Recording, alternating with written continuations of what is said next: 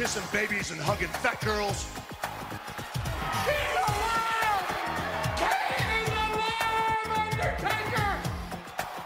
You are a sniveling little suck up sellout full of suffering succotash, son.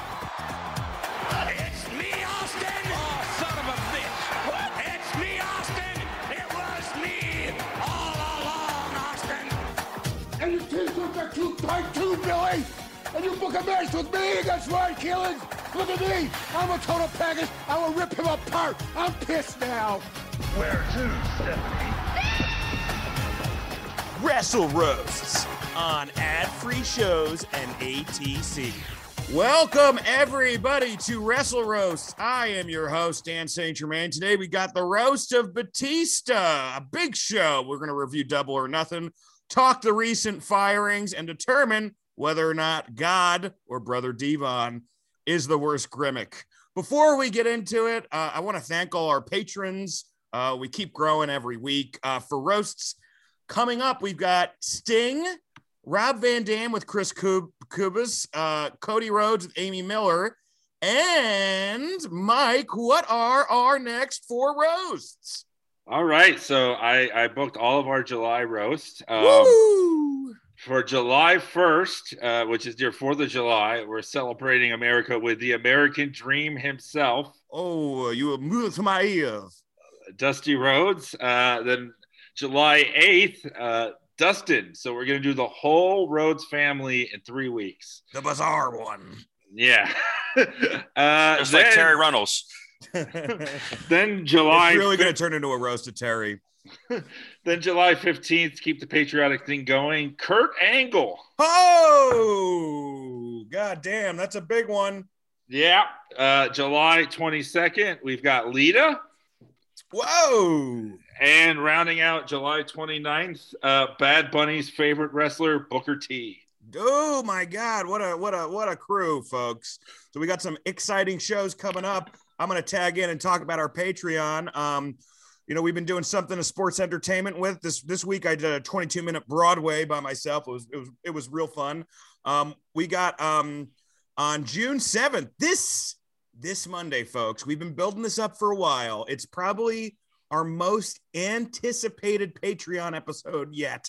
The roast of CM Punk. We're also going to be covering CM Punk's UFC fights, both of them. Don't worry, it's not long. And his first uh, post fight speech. Uh, then June 14th, we got an off week. June 21st, Hell in a Cell. June 28th, Mr. Mike Lawrence is going to host when he casts the Avengers and other comic book. Uh, Mike, uh, whatever you want to do uh, with W with uh, wrestlers. me, me and Robert are going to recast the MCU with wrestlers. Oh, MCU. Okay, so we'll Yeah, do yeah. We'll do DC another one.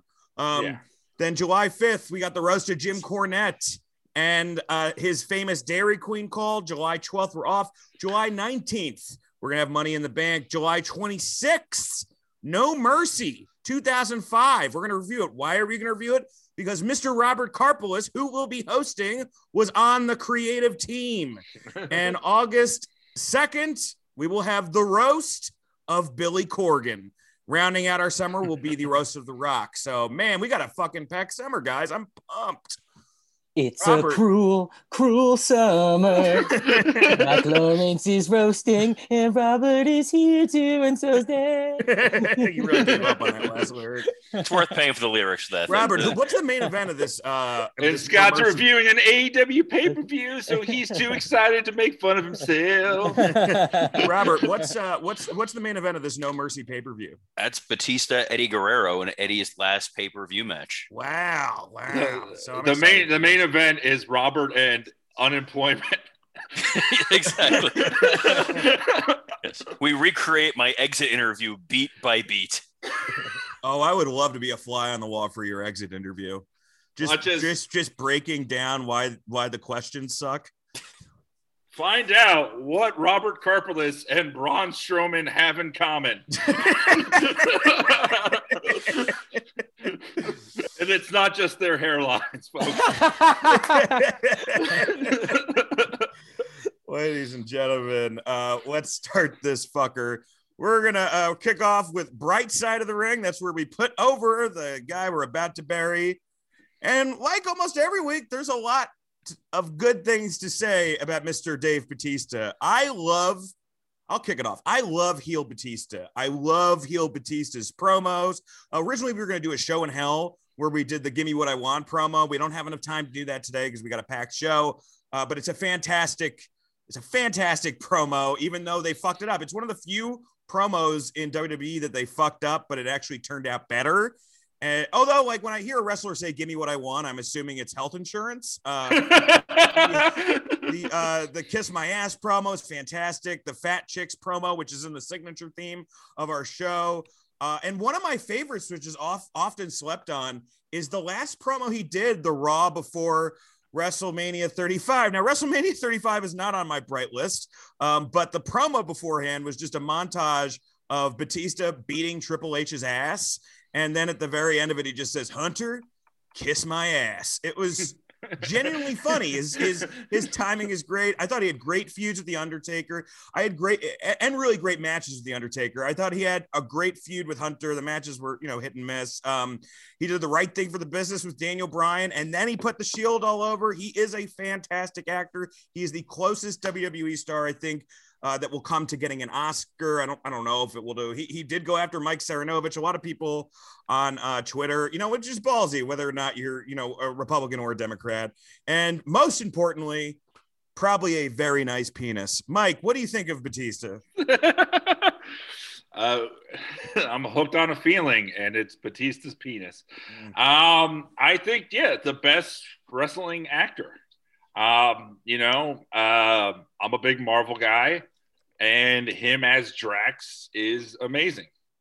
Uh, I think that uh, it's the best performance by a wrestler in a movie. I said it um, because uh, even in uh, Infinity War, his humor sticks out from everybody else's. Some of that's the writing, but I what think about some... Jake the Snake and Peanut Butter Falcon?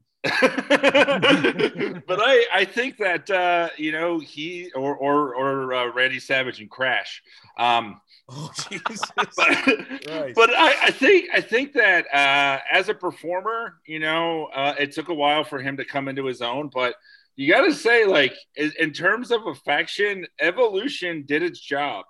The point of Evolution was get those two young guys over, and they did. You know, Orton and Batista both you know, uh, fucking main eventers. Uh, and he also, yeah, he does. I, I, I hear nothing but good stories about him as a guy. He seems like a smart guy. He seems like a nice guy. The fact that he bailed on the Hall of Fame, probably because he just didn't want to do it in front of nobody, makes me respect him more. he just seems like a dude who, you know, look, he got into wrestling, but in his mid 30s. Um, you know, he seems like he's lived a life, uh, and uh, he seems like the kind of guy that you actually want to root for as a dude, and, and one of the few people who doesn't seem to have much of an ego on screen. Like even when he's getting booed and stuff, you could see he's like just kind of having fun.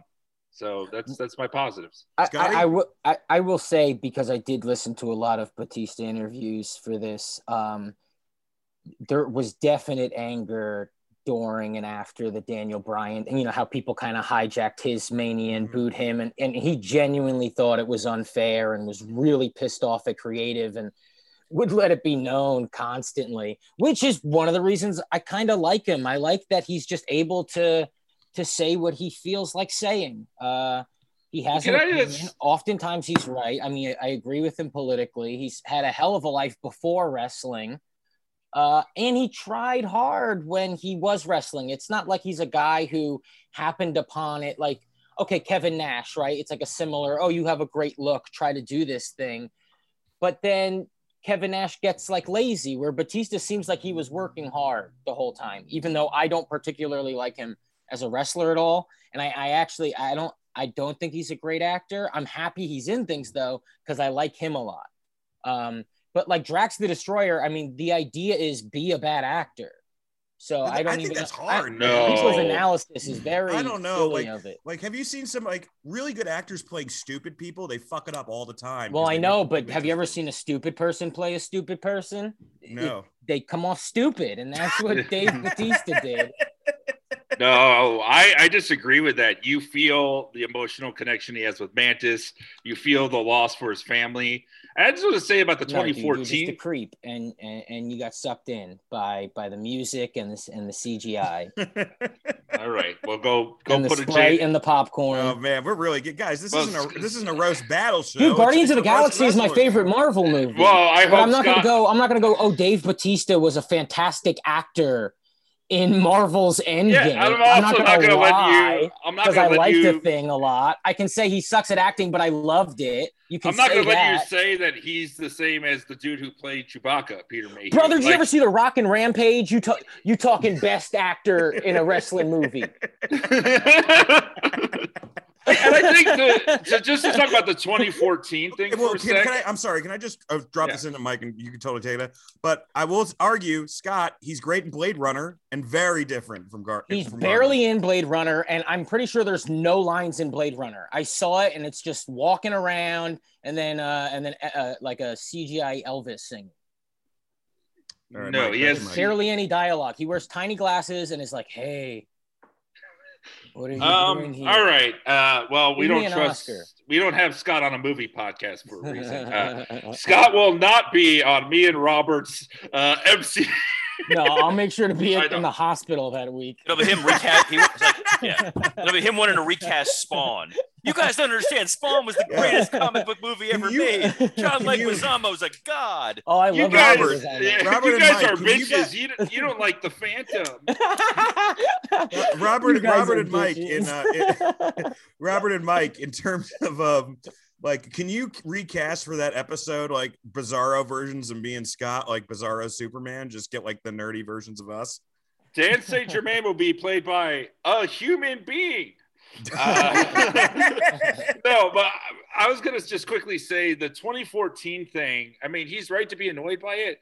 It's also why would you book him before the movie came out? It made no fucking sense because he became a big star because of the movie. Just have him come after. and, and I then he was cheered when he came back as a heel. Yeah.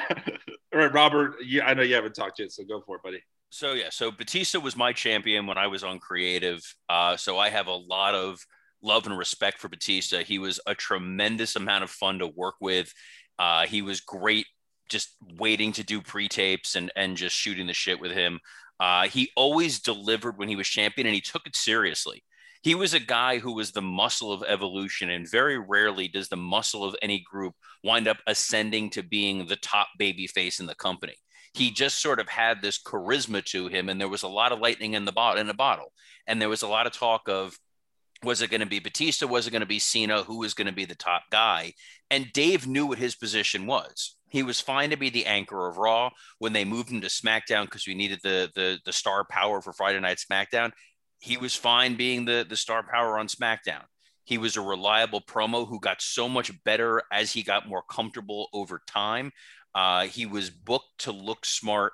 Um, it was it was fun. You know, I was in I was on TV segments with him a couple times. I've talked about that before, where horrible things happen to me on on camera. Uh, he's a very smart actor in terms of what he picked because he got he got hooked up with several major franchises. He's in the Bond movies. He's in the he's in the Marvel movies. He's in Blade Runner. He's in this Army of the Dead movie, which for as stupid as that movie It was, theoretically it seems, was pretty good. Se- seems pretty good. The reviews for him were good. Netflix did massive numbers for it, mainly because of the zombie angle that we saw on pay per view. I think drove eyeballs to it. But he picks his roles smartly. There's a lot of wrestlers who just will take whatever cash grab. I'm going to be in a Jean Claude Van Damme movie, and I'm going to be, you know, extra number four in Universal Soldier 19. He tried to do different roles and, and do different things and does seem to be taking it seriously. And he's a great outspoken ambassador in that he says what's on his mind. He badmouths creative when creative is bad. He did it a few weeks ago when he's like, Why are you guys having Oscar lose? That seems stupid. He doesn't care. He knows that he doesn't need them anymore. They need him, and they will continue to call him back. Uh, he's not afraid to be outspoken politically. Uh, he's not afraid to just be outspoken in general, even if he did block me on Twitter after following me for a while. So kind of fuck you for that, Dave. But overall, the great career trajectory of debuts out of nowhere, makes a name for himself, and then was very selfless in pretty much everything he did on his way out, and is now determined to be the first wrestler in wrestling history to retire and mean it. So we'll see I him in three years. He may not come back, but but so because his body's broken. And Yes. and he's gonna he's gonna be in Dune. I mean, that's a, that's gonna be oh. a big fucking movie. yeah, Huge movie. Oh, that's gonna be like home. I feel like that's gonna be homework. Like I'm like preparing to sit through that, like an AP exam. Like it's gonna. I'm sure I've it'll be never been fine. a Dune but- guy. Yeah, I've never been a But Dune guy. it, it says a lot that you know he's done multiple movies with James Gunn. I know James Gunn wanted him for the Suicide Squad, and he was like, "I'll be an Army of the Dead instead." And then also, was it his name's Denis Villeneuve, the guy who did Blade Runner, and Dune? Yeah. Like, so if you're getting rehired by the same directors, like you're doing something right, Scott. Dude, Zach, he has uh, a specific look. He looks alien. He looks different than everybody in the world, and you cast that. You think Arnold Schwarzenegger was an awesome actor? Well, but his I mean, movies I, ruled, I and enjoy guess what? I would- and the nuance. I would freak out if I saw Arnold Schwarzenegger, and I'd probably freak out if I saw Batista. And you know what? That's maybe two of four people I'd freak out over. That's not true, but but I do hold him in high regard, and I think he's awesome. I think as a wrestler, there are two different kinds of Batistas, and the Batista when he buzzed his head is the only one worth talking about. The other one, we're lying and we're rewriting history. He was terrible, and we hated it. Dude, we're We getting to that it. it We're getting to it. We're getting to it. Oh, Oh, by the way, the uh, the other two people Scott would freak out about meeting the Jerky Boys. I lost my shoes and my glasses. Zach, are- Zach, are you a Batista guy? Uh, no, I wasn't. I did not like Batista. Uh, I'll be honest with you guys. Well, I, you know, I think that's the perfect way to start off the roast. Zach, it's time for the roast of, of Dave Batista. Zach, pick uh, pick number one. Uh, let's get started with Mike. All right. Uh, I'm actually going to start this with uh, JR. All right. I'll tell you about this goddamn barista who got mad at me for telling her my name was Let's Fuck Sometime. Oh, Batista. We're talking about Batista. Today we're roasting Batista. I haven't been this unexcited since he won the Royal Rumble. He's an inspiration. He's an inspiration to middle-aged, half Filipino guys with tummy tattoos everywhere. His belly button just looks like he has an asshole on his stomach. Normally, a wrestler has to tell Sonny to get on top to get that effect. they brought him back for his big return to main event WrestleMania before his big Marvel movie came out. Good timing there, Vince. Did you not realize the same fat nerds that love wrestling are the same fat nerds that love comic books? Being Drax was perfect for him since he was always green in the ring. I love him as Drax. Uh, he looks like if the Hulk quit the Avengers to work at a Pacific Sunwear. a lot of people that love him as Drax didn't even know he was a wrestler. Another reason that ignorance is bliss. He's much better at guarding the galaxy than he ever was at entertaining the WWE universe. He loves gay people and walks slowly to the ring. They built a better warrior.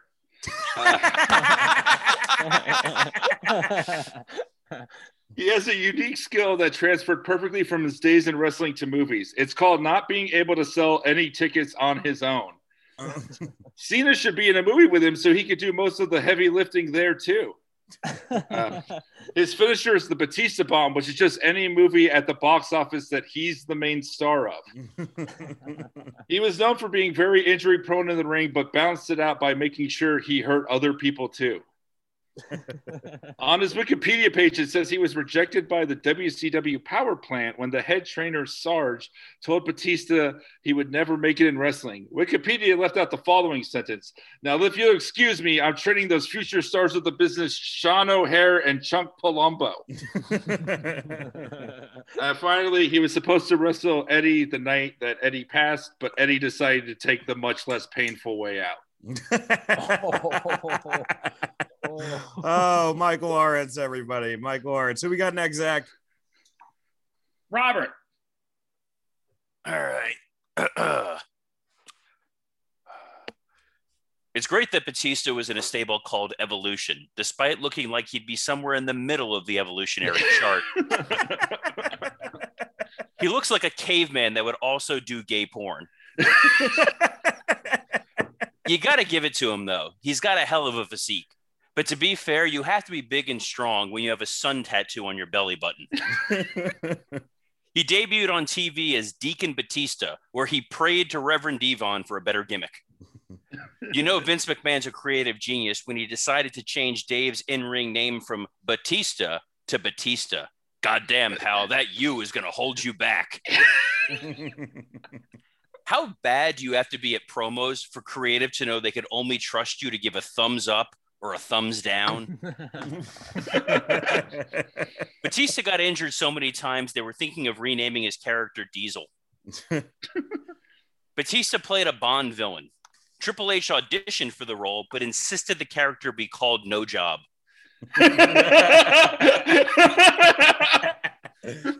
Batista looked great in Guardians of the Galaxy. Further proof that the Marvel Universe doesn't have a wellness policy.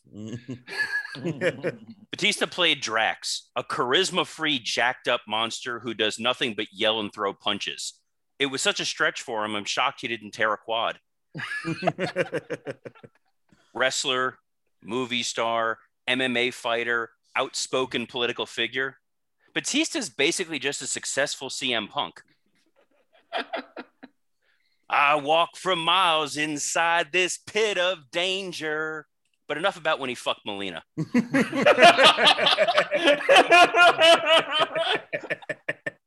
Batista was not the only athlete in his family, as his ex wife was a competitive pole dancer. She loved being married to Dave because she liked being able to practice on an inanimate object. Batista starred in Army of the Dead, which surprisingly wasn't a documentary about the WWE creative team. Batista grew up loving superheroes. He collects lunchboxes and action figures and is active in liberal politics. He's basically what would happen if Mike Lawrence was given a gym membership. All right, that's it. Oh, that was awesome, Robert. Great job. Who we got next? Dan. Oh, that's me. Never before has this podcast covered something so impressive whose length spans generations. But enough about Batista's dick. He looks like what would happen if you watered a tramp stamp with HGH. Batista is a great actor, whether it be in Guardians of the Galaxy or telling his wife that the sound in the background wasn't Melina.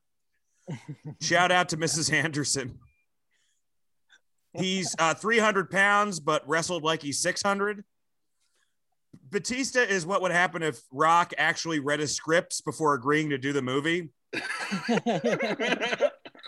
Drax the Drax the Destroyer is what Jim Cornette calls his wife's pussy. his greatest contribution to WrestleMania is ruining it. Uh, he won the tag titles with Flair, who outside the ring is Dave if the girls didn't want it. I Walk Alone was actually about everyone who saw Stuber in the theaters. He's the first wrestler who could win an Oscar unless you want to count the time Mark Mero's face won special effects. the Batista bomb looks like what would happen if Ahmed Johnson did the Pearl River plunge now.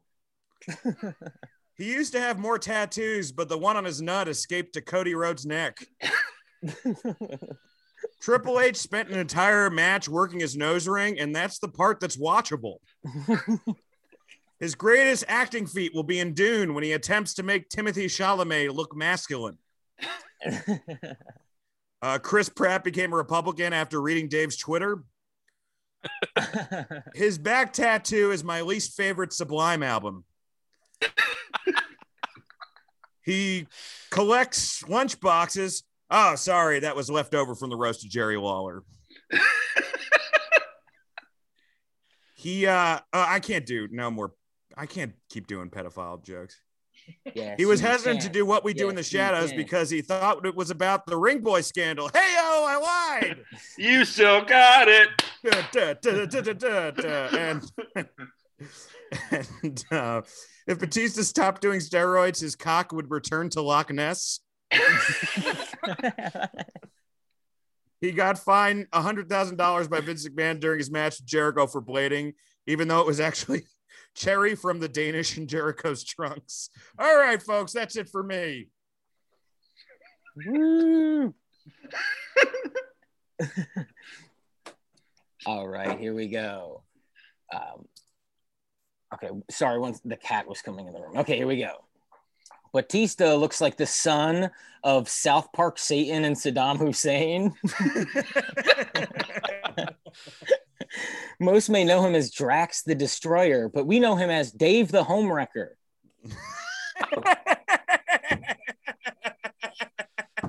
Guy's so injury prone, I changed his name from Drax to Draws. oh man. They're all they're all they're laughing in silence. he was born in Washington D.C. The difference between him and the D.C. sniper is the D.C. sniper had range. this one's for the kids. He has Oscar-worthy performances. Oscar the Grouch, that is, belongs in the trash. Lou Ferrigno, except you wish you were deaf. if Marvel if Marvel was WWE, Vision would have been fired for not caring that Drax fucked Wanda.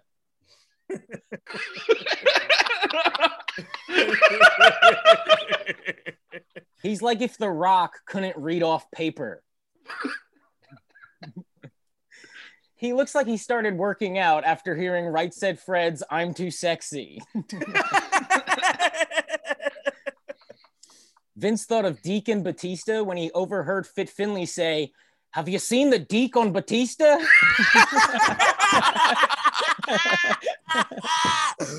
man, I think that may be our favorite joke ever. oh, that is so stupid. So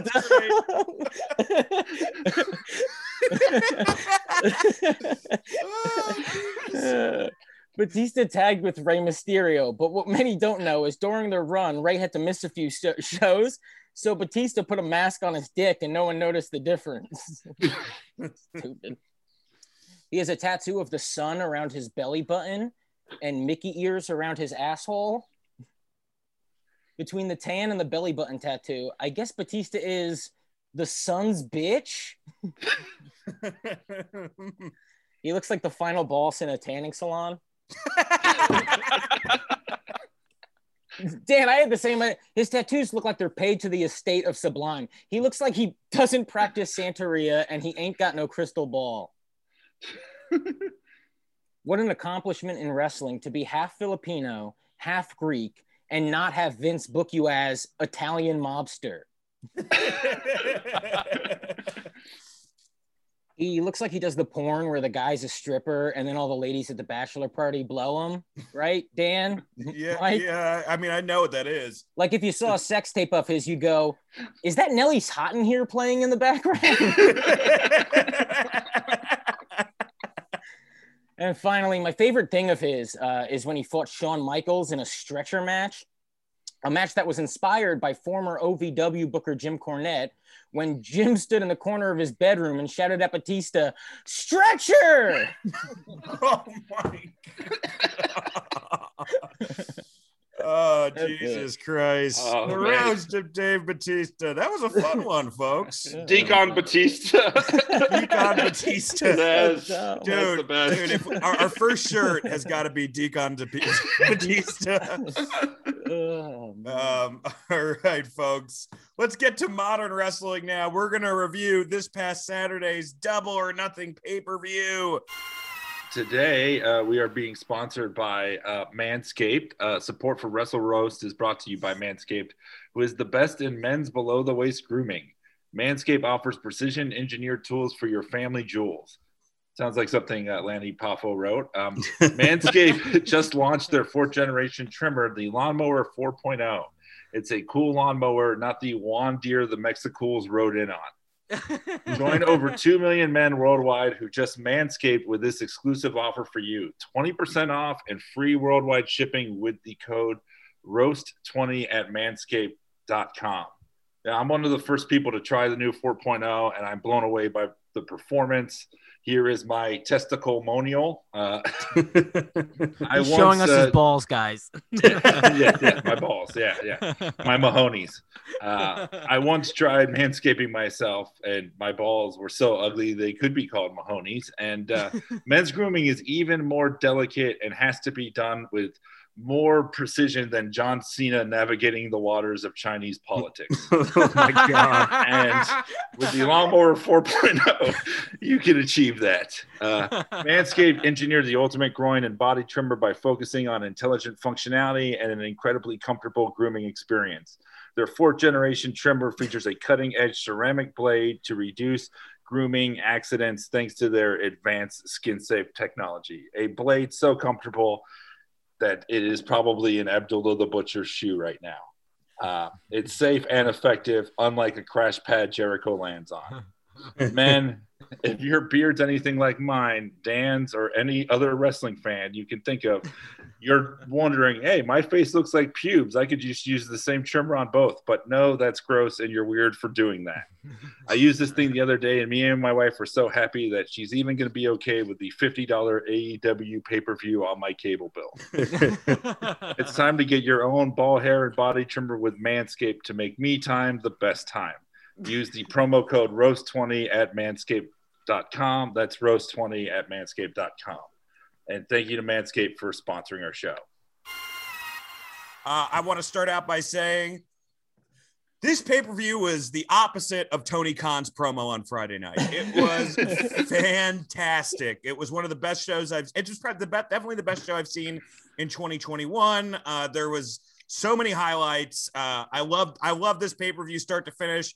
I love this pay per view so so much, and I was coming from like a, you know like a nine hour trip from Iowa, you know, and I still thought it was just just phenomenal. So you know, I I, I thought it was great. I did not see the Riho Serena Deeb match. Uh, if somebody did, take it away. It was Uh, good. yeah, yeah, I did. I really liked it. I really, really liked it. I heard she and- worked heel and Riho was a babyface. Yeah, man, and the crowd was just freaking the fuck out. And Dude, the uh, crowd was the MVP of the night. The crowd was yeah, yeah. And Riho uh, lives here now. I guess she moved here for good. She's not traveling back and forth, so she'll be on TV more. I guess. Is she Kenny Omega's girlfriend? No. Okay. I heard a rumor that she was his girlfriend. Yeah, she, No. she, she moved to America from a fat white guy's dreams, uh, where she was before this. It's kind of weird because like she dresses like a nine year old, but her face looks like like you know a woman in her 30s. So it just feels like a horror movie, you know, where you're just Dude. like, wait, what? Ugh. Dude, you It's like a horror movie for pedophiles. I thought I was gonna get to fuck a kid. You, you can't find like AEW action figures anywhere except hers. Like her figure, because it looks like Steve Perry from Journey. It's not even her fault. Just the figure looks terrible. Dude, we should roast Riho one week. What a shitty thing to do. I love Riho. Yeah. Yeah, she's good. Obviously. Well, guys, let's get to the uh, main card. Uh, we open with a very good opener. Adman, uh, Hangman Adam Page. I don't know why I said Adnan. I, I'm still traumatized from Adnan Kirk.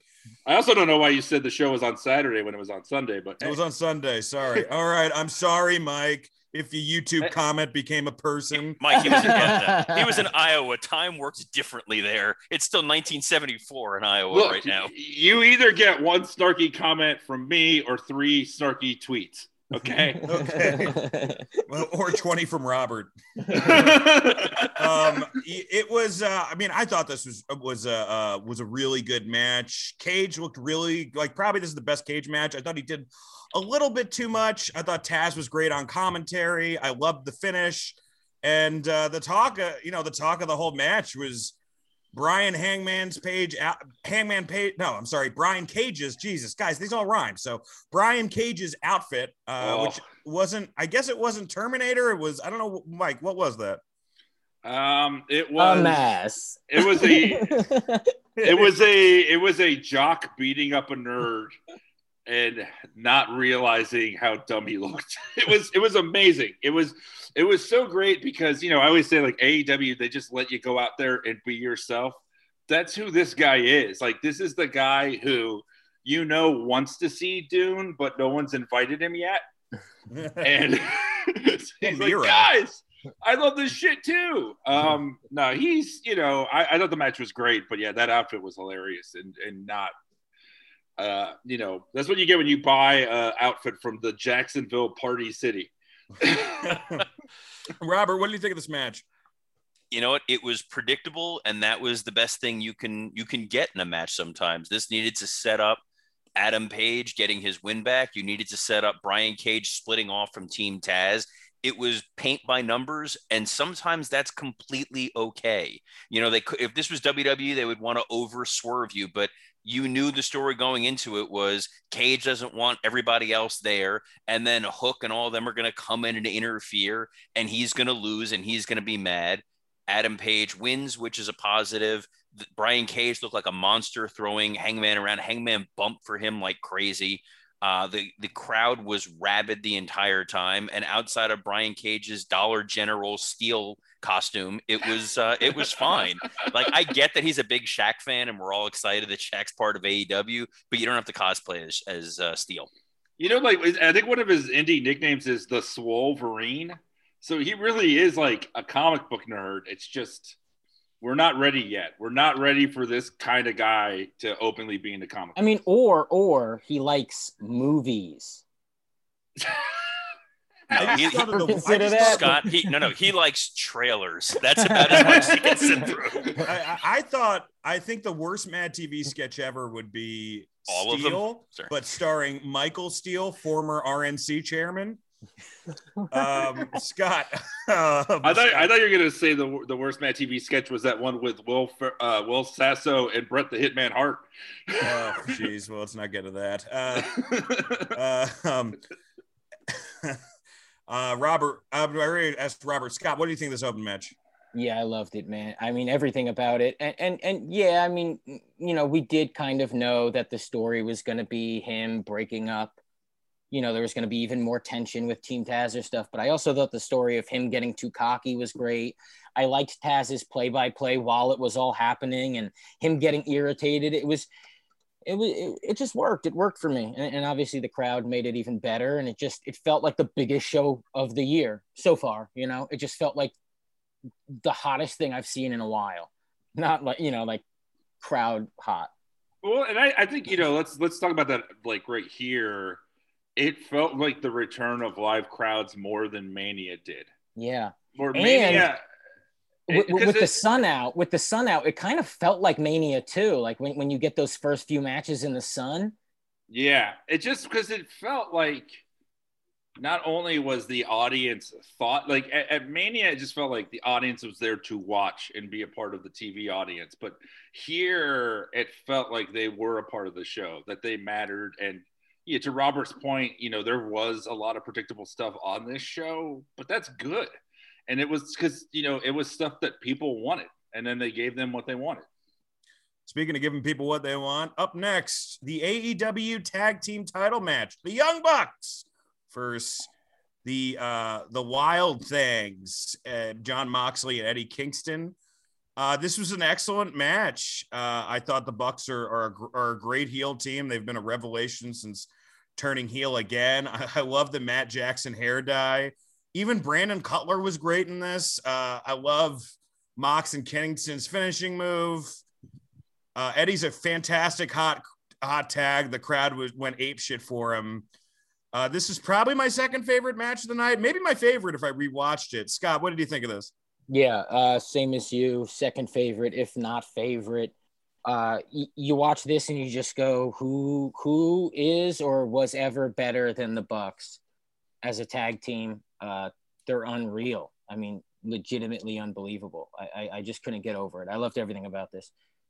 And Kingston, Robert? holy shit, how over. I mean, you walk out with Moxley, people are chanting, you know, they're singing along with Wild Thing. It's a great moment. And then in between the transition of music, you get an Eddie chant, which is uh, awesome. The guy's crazy over. Robert, um, w- would you say the Bucks are in the, your top ten tag teams? Oh yeah, I'd say they're they're they're a top ten tag team. I think that they are. No, of all time, of all time.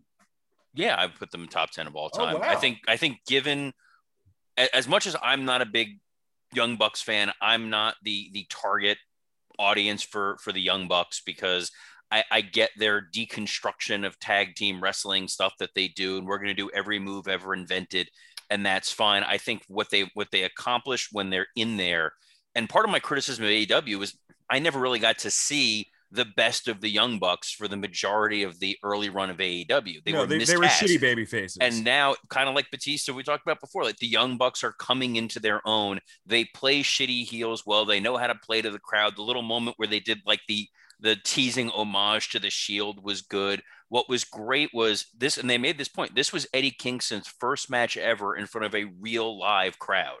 Whenever he's wrestled before, it's in front of like 20 guys who look like us. So he got an opportunity to be in front of a real live audience.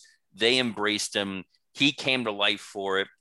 It was a great sad finish with Moxley getting pinned with them. You know, Moxley's tried this whole time to make it seem like he cared about being tag champion to the point where you're kind of like, all right, I kind of think he he wants to be tag champion, even though we know not really what he aspires to. But then the whole he wants to bring this home to his baby, and Renee was tweeting during the match about it. There was a lot of synergy that was going on.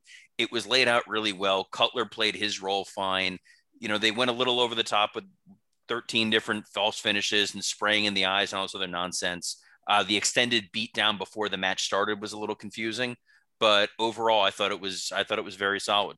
Mike, uh, the Young Bucks are much more uh, believable uh, defending a pair of shoes than they are their dad.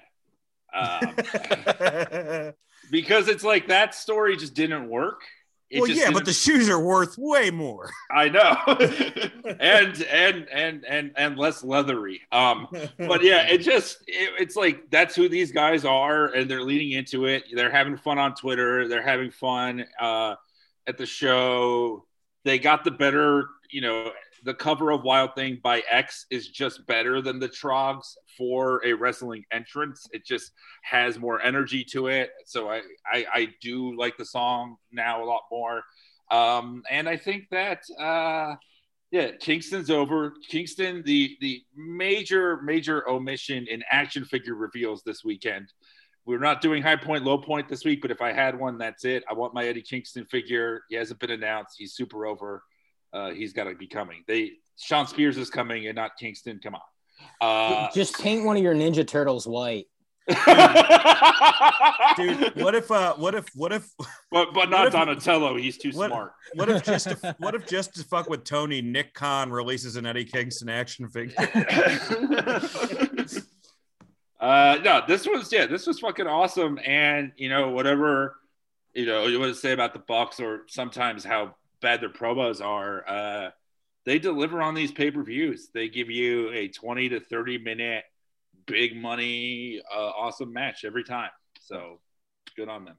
Next up, we have the Casino Battle Royal. I actually really, even though it looked kind of like Rinky Dink, I kind of love the casino backdrop for the announcers. It just was a little bit different. And you know, I think they could probably spend a little more on set dressing next time, but yeah, it, it was cool. It was fun to see it. Uh, and man, does I don't know if you guys know this. Man, does Jim Court? I mean, I'm sorry. Man, does Jim Ross look at home in front of slot machines? Holy shit! it is like moths to a flame. That thing. I mean, it is unbelievable. Uh, the battle royal. Um, my main, my main uh, note about this is it was a shit sandwich. Two really good pieces of bread, and the middle was just a mess. Uh, Big Show has a great tan. The right guy went over. I thought the Max Caster rap was really good. I, I know that Mike has a different opinion of that. Uh, here's two notes that I had. Dr. Luther is terrible. Serpentico, also terrible. Uh, I hated this crowd when they cheered Evil Uno, even though Evil Uno had a good good night on Friday. Lee Johnson is not good. Uh, Lio Rush looked great. Uh, even though he didn't get to eliminate anybody, he still looked like you know, like he could he could be a, not a star, but he could be a factor in WWE. And you know, the end with Jungle Boy, the right guy went over, and you know, it says a lot about Christian that his first big pay per view match, he you know put over the young guy. Uh, obvi- I think this is going to lead to a Christian Jungle Boy feud. Uh, I'm not totally sure, but I, I think it'll come down the line at some points. Maybe he'll interfere in the Kenny Omega match since it seems like all Omega matches are ending, you know, in interference, so he gets heat on himself. Or Christian uh, saves him and then fights Omega. What? Or Christian saves Jungle Boy and then. Well, they're not going to take the title off Omega. Yeah, no, well, I'm not saying that. Like he saves Jungle Boy, you know, Omega is beating the shit out of him after right. the match. oh, okay, yeah. Him. And then we all go, why wouldn't Luchasaurus save him? And I go, shut up, you losers. Because remember, in Scott, we'll- we'll keep in on you. A- What are- I was gonna say in AEW, you can't have a charismatic young guy without an older, older guy next to him. So it makes total sense. Scott, what did you think about this match? I loved that Christian and Jungle Boy were the final two. I'm not crazy about the, you know, the whatever, the hearts and then this or whatever. You know, I'm not crazy about that. But this match to me was um, welcome back, everybody. Now, like it, it felt like everybody take a bow. You're going to get everybody's entrance, and we're going to see how you react to them. And it, it's actually smart. Just just on that alone, Tony should have been like, I want to see everybody walk out and see how they react, and then I'll look at this going forward. I mean, the fact that Evil Uno does get a pop, it's like all these people that you do see on the internet, like, oh, they're beloved. It's it's true, or at least for that night, it was true, and probably the next few shows it'll be true. Uh, and, and then you know, maybe the crowds will get a little more boring, but uh, I, I really don't. I get. Look, I think the Dark Order is way better than what it used to be as like a funny, fun group. I, I like that they're mimicking online, but I kind of resent the AEW universe loving them as much as they do. but Uh, they don't do anything, you know. I yeah. mean, like th- th- that's they're, true. They're, they're, used you know, in a like small dose, shit. and kids love them. Uh, it just it works. I mean, they they have like they have a good tag team out of that group in uh in Uno and um who's this Stu guy? Grayson. and Stu Grayson. They're great. I mean, And memorable. yeah. uh, Silver is unbelievable. Uh, that's three people in a group, you know, and and Tay is, is is with them, right? And she's awesome. So like that's a solid crew, man. Uh, Robert, and they're a comedy group. It's like it's better than the twenty four seven title scene or something. Like this is this is productive. It's working.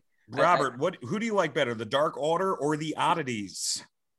Oh, the the oddities. I mean, Bruh. the, the charisma of Kurrgan is. Uh, I, I I think that the the crowd was cheering Dark Order here at, mainly out of respect for Brodie Lee. They wanted to show love for these guys. That that's it felt like a lot of mascots. This also kind of felt a little bit like the Tamina cheers you got at WrestleMania, where people were just happy to be out.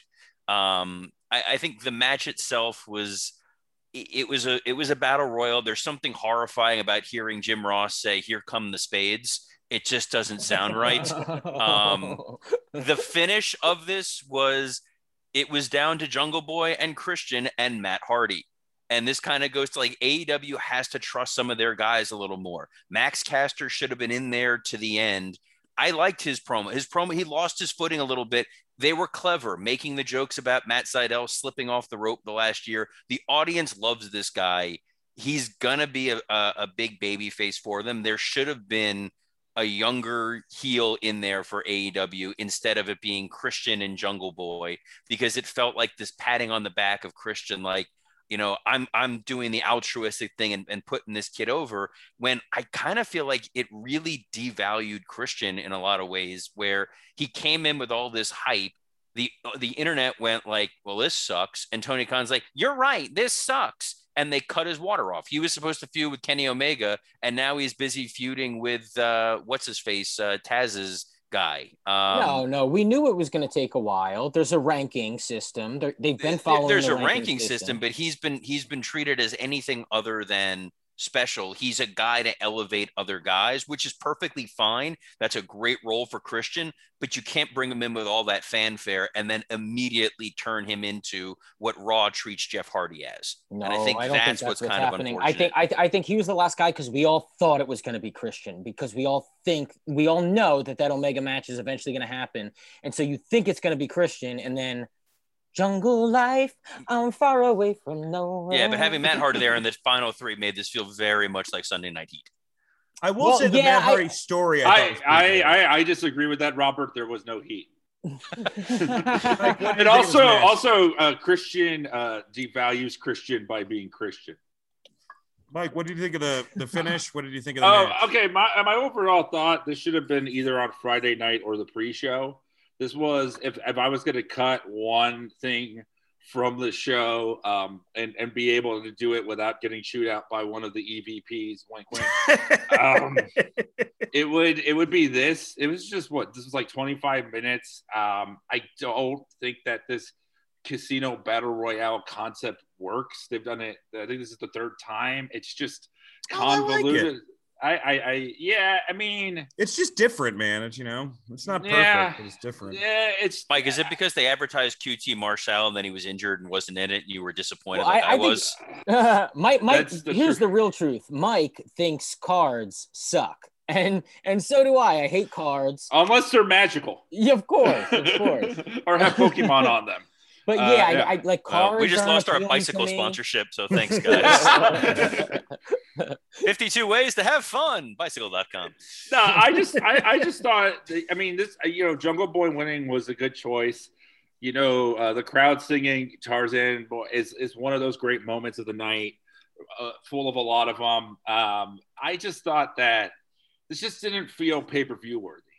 And okay, my, my complaint with Max Caster, because Dan kind of hinted at it, it was specifically the one line because I think he has gotten better. I think some of his insults are genuinely funny and some are actually edgy.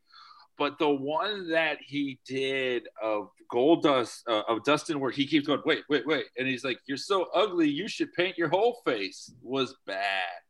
It was really bad, and he hyped it up so much. Well, I, I argue that he was just trying to get. He wasn't on the beat. That's that's the problem. That was the problem. Yeah, but the longer you wait, and that's what you're giving us, it was it was not.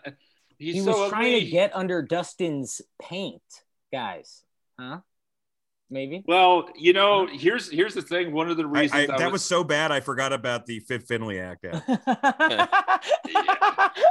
here's here's the thing. One of the reasons I was like, you know what, one of the next roasts we should be is Dustin Rhodes, is so that Max Caster can listen and take some of our insults because uh, there's a shit ton of stuff you could say about Dustin Rhodes, and you're oh, so no. ugly you could paint your own face is not good.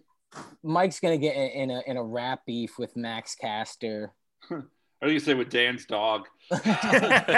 no, no, no one wants that feud. We're all we're all gonna lose in that one. I do like the fact that he came out there, he talked shit, and the announcers are like, "That's probably a bad idea when you're going into a battle royal where everyone's gonna want to kick your ass." And then they all attacked him. Stupid small thing that was logical.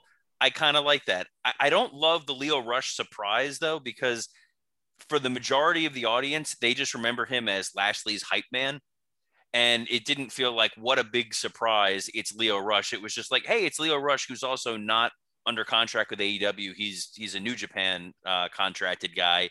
It felt kind of that one felt a little bit like uh, they they don't do great at surprises. No, man, will, these are these are Joey Janela fans in the crowd, man. They know Lio Rush. They love Lio. You know, they they watch videos of Lio Rush fighting on Asbury Park boardwalks. You know, I I will say this. I yeah, the you know the the the Joker reveal I think is always going to be disappointing because wrestlers just wrestling fans just create who they want. But I think if this is an actual hire, this is a great get. I think that Lio Rush is incredibly talented. It's it's not an actual hire. It's it's not an actual hire. Uh, and it's fucking stupid. Yet. Then it's stupid. Yeah, they they put a big spotlight on someone that's not hired. There were guys WWE released before that you could have theoretically reached. I mean, we talked about it on the preview show. This could have been pulling in Rich Swann from Impact, and that would have been a much bigger reveal if you needed someone not on the roster, but you wanted a big surprise.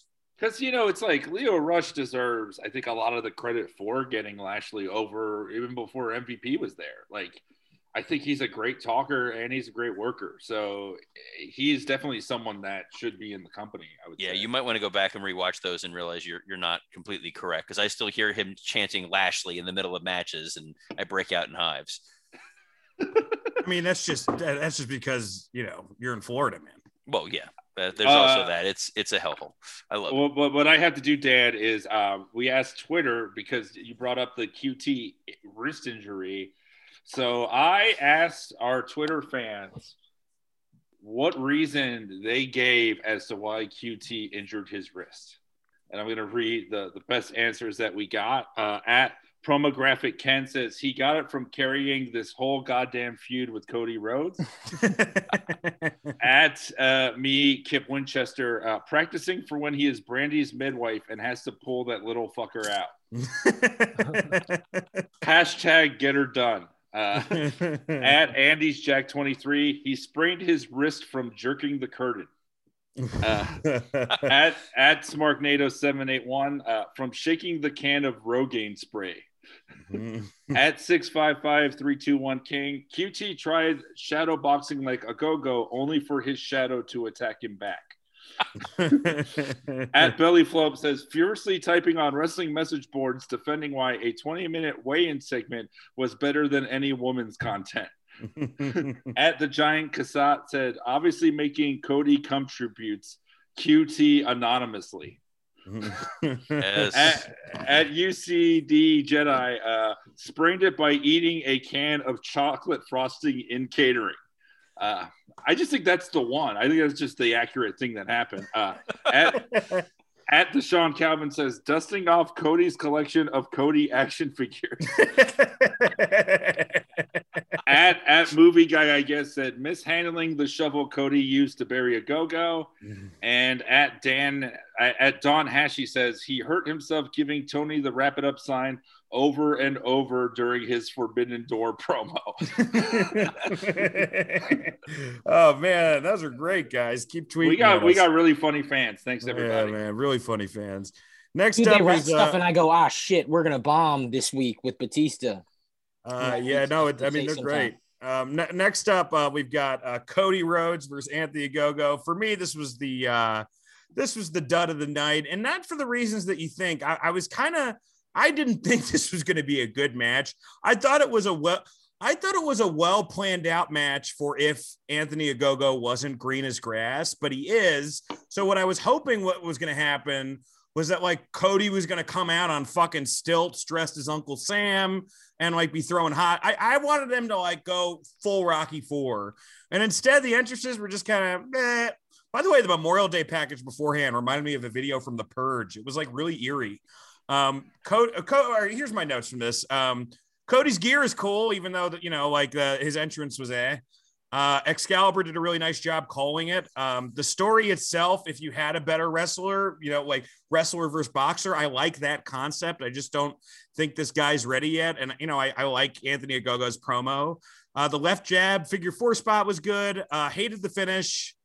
Um, you know, it was, you know, it was all things to nobody. This, this was, but, you know, look, for a dud, it was, it was a pretty shiny dud. You know, like it was like like for for a dud. I mean, there's been way worse worse matches on AEW pay per views, and uh, this was just kind of you know we got we got through it, folks. Scott, what did you think of this? I, I feel the exact same way. This went like 11 minutes, right? Yeah, it went too long. It went too long. Which you go 11 minutes doesn't feel long when you say it, but you watch this and it, it was it was way too long for this match. Uh, I I know Cody was supposed to win, and I guess I'm glad he did. The finish looked good. I do like that finisher, and this was the first time I thought it was executed the way it, it he's been trying to do it. He's done it a few times before. Um, yeah, man, it just it it felt like people got bored quick, and, and that's the thing about Cody. It, it in his matches, it's like one okay, Ogogo is obviously green, but Cody is just like a lighter shade of green. I, I, I mean, I do like Cody, and, and and I think he deserves a ton of credit. He does have a, a huge amount of fans. Like when I see that he gets action figures constantly, I understand. I, I, I do get it, but uh, man, he's not very good at in the ring at all. And so His even best if the match was with uh, Jungle Boy, and Jungle Boy carried him.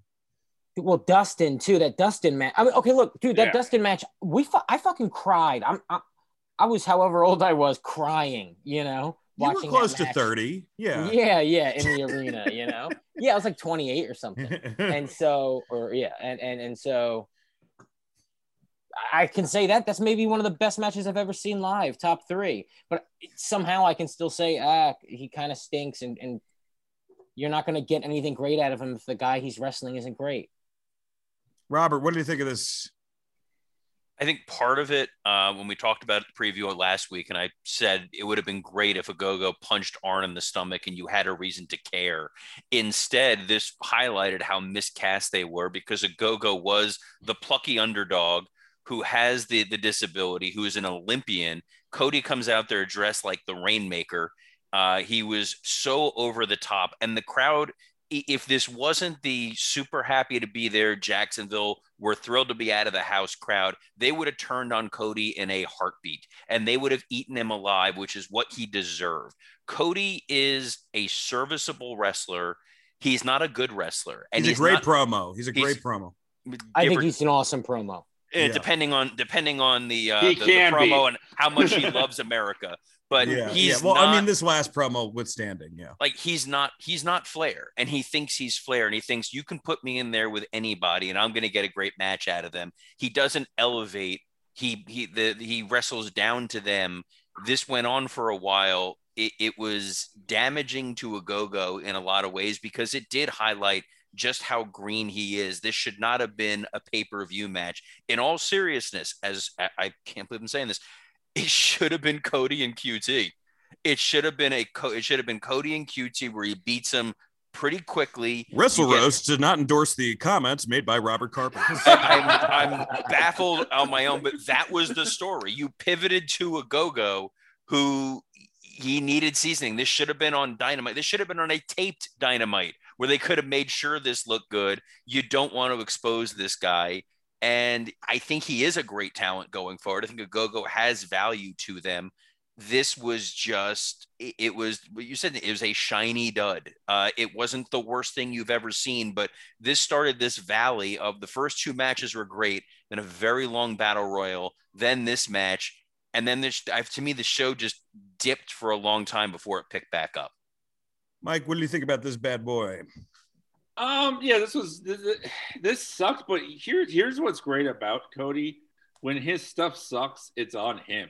You know, when you watch bad wrestling a lot of times, you're like, fuck this company. Like when you when you see Bray Wyatt and Randy Orton open WrestleMania, you go, fuck a WWE. But when you watch this, it feels like the singular vision of one guy's bad taste and which I like in the sense of like I didn't like it, but I don't blame anybody else. I was able to kind of enjoy the thing before it. I was able to enjoy the match after it. It kind Who do you blame more for this match being bad, Cody or Anthony Ogogo, Mike? Oh, Cody, hundred percent. Because I think this was Cody all the way. And when you know, I don't know how substantial the rumors are of the EVPs uh, feuding backstage, but you know, the Bucks have stepped it the fuck up.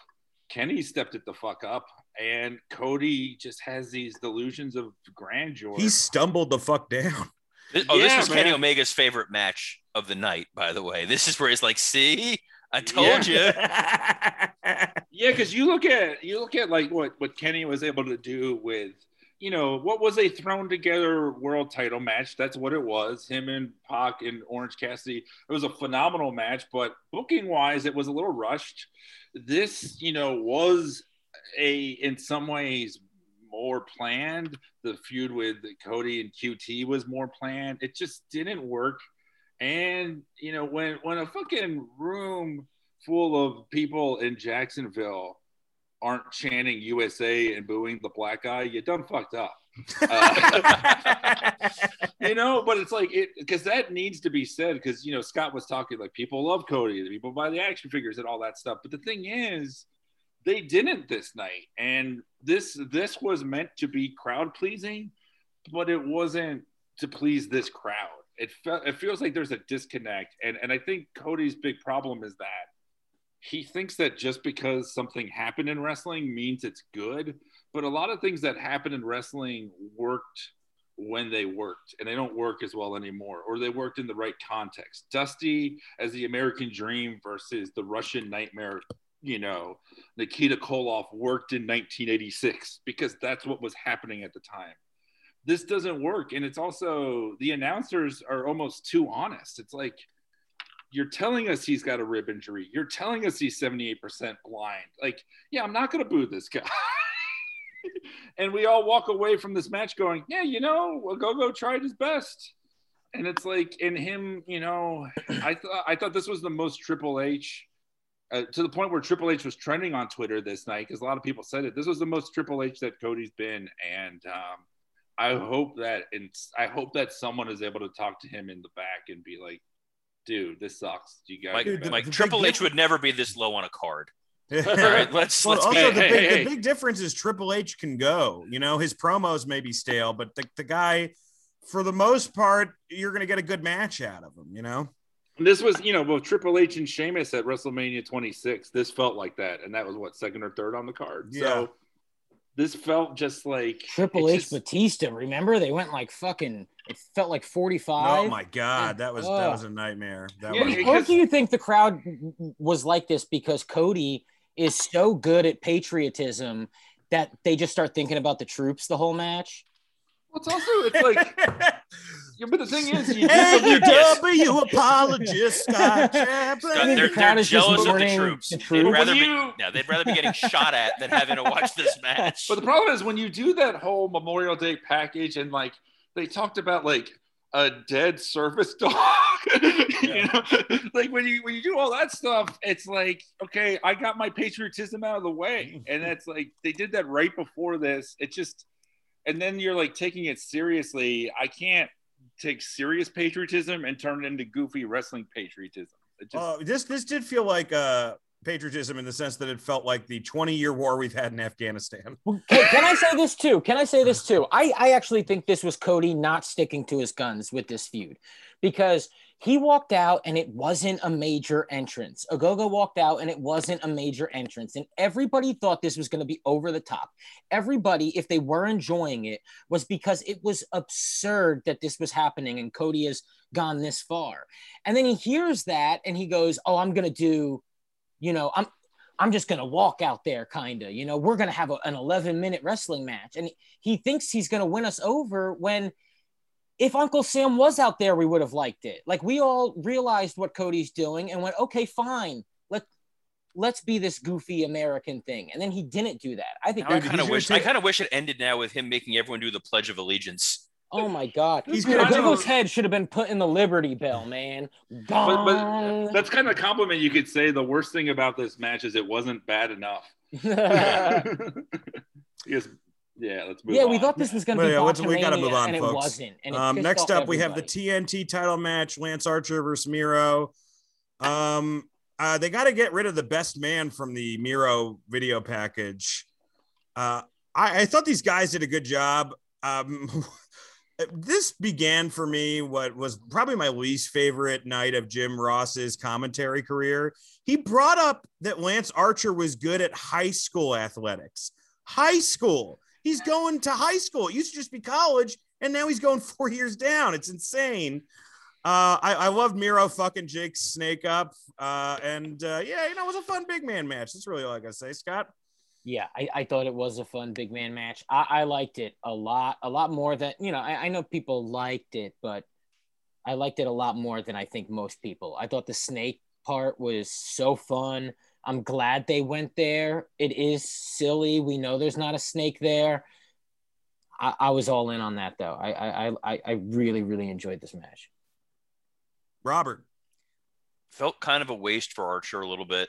I don't think I, think if they've been trying to build him up as a top monster babyface, to have him lose in fairly straightforward manner wasn't great. The the snake bit was funny, but the problem is, and I said this going into the show, the crowd loves Miro. They were not booing him as an evil heel. When he murdered a snake, they popped for it. So this is where you're seeing the crowd. They're like, we don't care who you tell us the babyface and the heel is. We love Miro. But if they try to turn Miro babyface like WWE did, it's going to lose its luster. And they need to be a little bit more strategic. And Miro, in in some ways, needs to be booked a lot like how Roman Reigns is booked. That Miro should be defending the title against people the crowd actually loves, so that they will boo Miro when he's being a dick. They're not super invested in, in Archer. He's a big dude. He's he's got a great look, but they were like, all right, it's big guy versus big guy. Fine. Uh, when it needs to be Miro beating somebody that the audience absolutely adores and they hate seeing what Miro is doing, so that they boo him. Also, can we get like Jake a new outfit? I mean, like just put him in a fucking Grim Reaper hood so we don't have to see that weird pear ass body, you know? Like it is just disturbing seeing that guy come out in the heat of Jacksonville. Mike, what did you think of this match? I, I thought yeah this was fine. You know this this to me felt like a tv main event. Um i could have also cut this from the show. Which uh, feel like pay-per-view main events guys right? How great is dynamite? Yeah. All right. Not this one though. But i i, know, I mean i thought this was good but you know the, the ultimate problem is if wins and losses matter and you got a guy like archer who just chokes all the time it's hard to care about him you know? Because his whole thing was you know i'm i'm undervalued. I don't get opportunities. He's gotten every opportunity. He's been given so many title shots and he loses cleanly every time. He's just a chump uh, with a 66 year old guy who has convinced us he's sober even though he probably isn't. Next next up we have an all well wait i do want to say this though. Yeah. you, are right. Uh, the the lance archer stuff i i don't know where you go with him at all but I, I like him enough. But Miro, I liked him in New I Japan think, a lot. I think I Miro like feels really special. And if, yeah. if you if you see, I know it started like shit and stuff, but right now he feels, it feels like a fight when he walks out. You, it, he's not Brock Lesnar, but if I'm Tony Khan, he's fucking Brock Lesnar. I have Brock Lesnar now, and I'm acting like he's Brock Lesnar, and we're doing Brock Lesnar shit. No, Miro's fucking awesome. I mean, the thing with Miro is that you know his first six months or whatever was in not a great gimmick, but he didn't lose and he never looked chumpy, um, really. Uh, but then you have uh, Archer, who was immediately pushed to feud with Moxley, was immediately feuding with Cody. He's just lost all of his, you know, Brian Cage also in a way. They had these like two big monster dudes who are talked about how big they are. They look even bigger. Well, they ran everyone... into the giant slayer, Cody Rhodes. Yeah. but it's like, and everyone, you know, is smaller. So they look even bigger. Um, and Miro's the one who hasn't lost yet. So it's like he comes off way more valuable than these other guys. I just, I just don't know what you do with Archer other than put him on YouTube a bunch. And I think he's got to be on YouTube back. or have a tag team. I'm excited for Miro's run going forward because the number of talented baby faces or, or guys that can put him in there from destroy. You put him in there with Penta and Fenix. When he fused with Eddie Kingston and he murders Eddie Kingston, that's when the crowd's going to truly hate Miro and he's going to be an unstoppable monster. They have something with him and he is motivated. They just need to program him correctly. Next up, we have um, first we have an all out package, which my note for that was, dude, I am so sick of Cody's shit. It was just Cody on this package. I don't know if you guys noticed that. Yeah. Uh, next up, we have uh, Britt Baker versus Shida. Uh, I like this match more than the internet did. There were some scary spots when Britt landed right on her head for the Frankensteiner. I, I thought the air raid crash was one of the best I've ever seen from Britt. Um, her and Reba looked awesome. Uh, they, uh, you know, a great gear, look, look real pretty. Uh, the crowd was super hot for this, and the right lady won. I enjoyed the uh, Tony Schiavone moment at the end, and yeah, that's what I got to say. Robert, is Britt Baker officially no longer a heel? Because this felt a lot like she's no longer a heel, which is unfortunate because she's one of the best heels that they have. Uh, I think this was another situation of they went with the right person winning. It needed to be Britt Baker.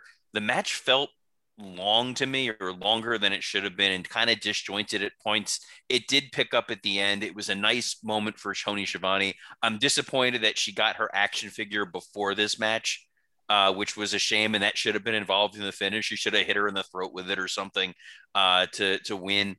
It, it was for uh, for AEW women's match, totally fine. Um, it wasn't great. It wasn't the worst thing we've seen. And I'm hoping that they can somehow veer Britt back into being a heel that you despise, but is at least entertaining. Mike, what do you think of this? Yeah, I mean, I, I think yeah, the Tony thing. I think it would have been funnier if he tried to do it and she shooed him away. Like if she thought that he was like glomming in on her moment. I yeah, this kind of I, I never like those like curtain call type moments I like heels being heels. So that I didn't love. I mean, it it was sentimental, but it just she always makes fun of him for Starbucks and stuff like that. It just didn't feel organic to me. Um, and I mean, you know, she's one of their best homegrown stars. And, you know, if we look at every pay per view as a step forward with this company, which I, I think they are often, it's like they have their homegrown woman star now who has you know the fans love her uh, because you look at where she was when there were fans. Oh, it's most improved ever. Most improved. Yeah, and so you know, and and now they're getting to see her after only bonding with her on TV for the most part, and they fucking loved her. You know, Shida, eh, I think, just had to lose.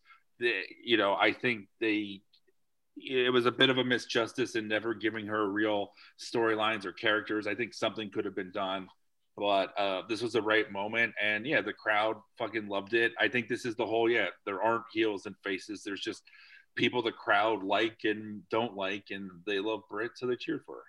Scotty. Yeah i thought the, the the last portion of this match was awesome man. They got real stiff with each other for for a few seconds where I thought that they were pissed, uh, which, which, I really liked. I thought the crowd got hot when they were supposed to get hot. I think the crowd knew what was going to happen and they went, We need to calm down so we can shit our pants when she wins. And uh, they did that. I, I liked it.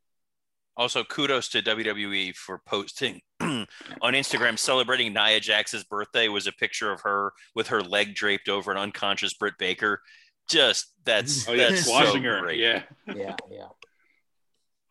So I'm glad the, for the, the division. And, the and, dude, that women's division is going to get really good really quick. I they, they should pick up. I mean, we're going to talk about it. We'll later. talk about it later. But yeah, yeah, but of course they should. Yeah. It's okay. going to be good. Yeah, yeah, yeah. It's, it's going to be good. Uh, all right. Next up, we have Scorpio Sky and All Ego Ethan Page versus Sting and Darby Allin.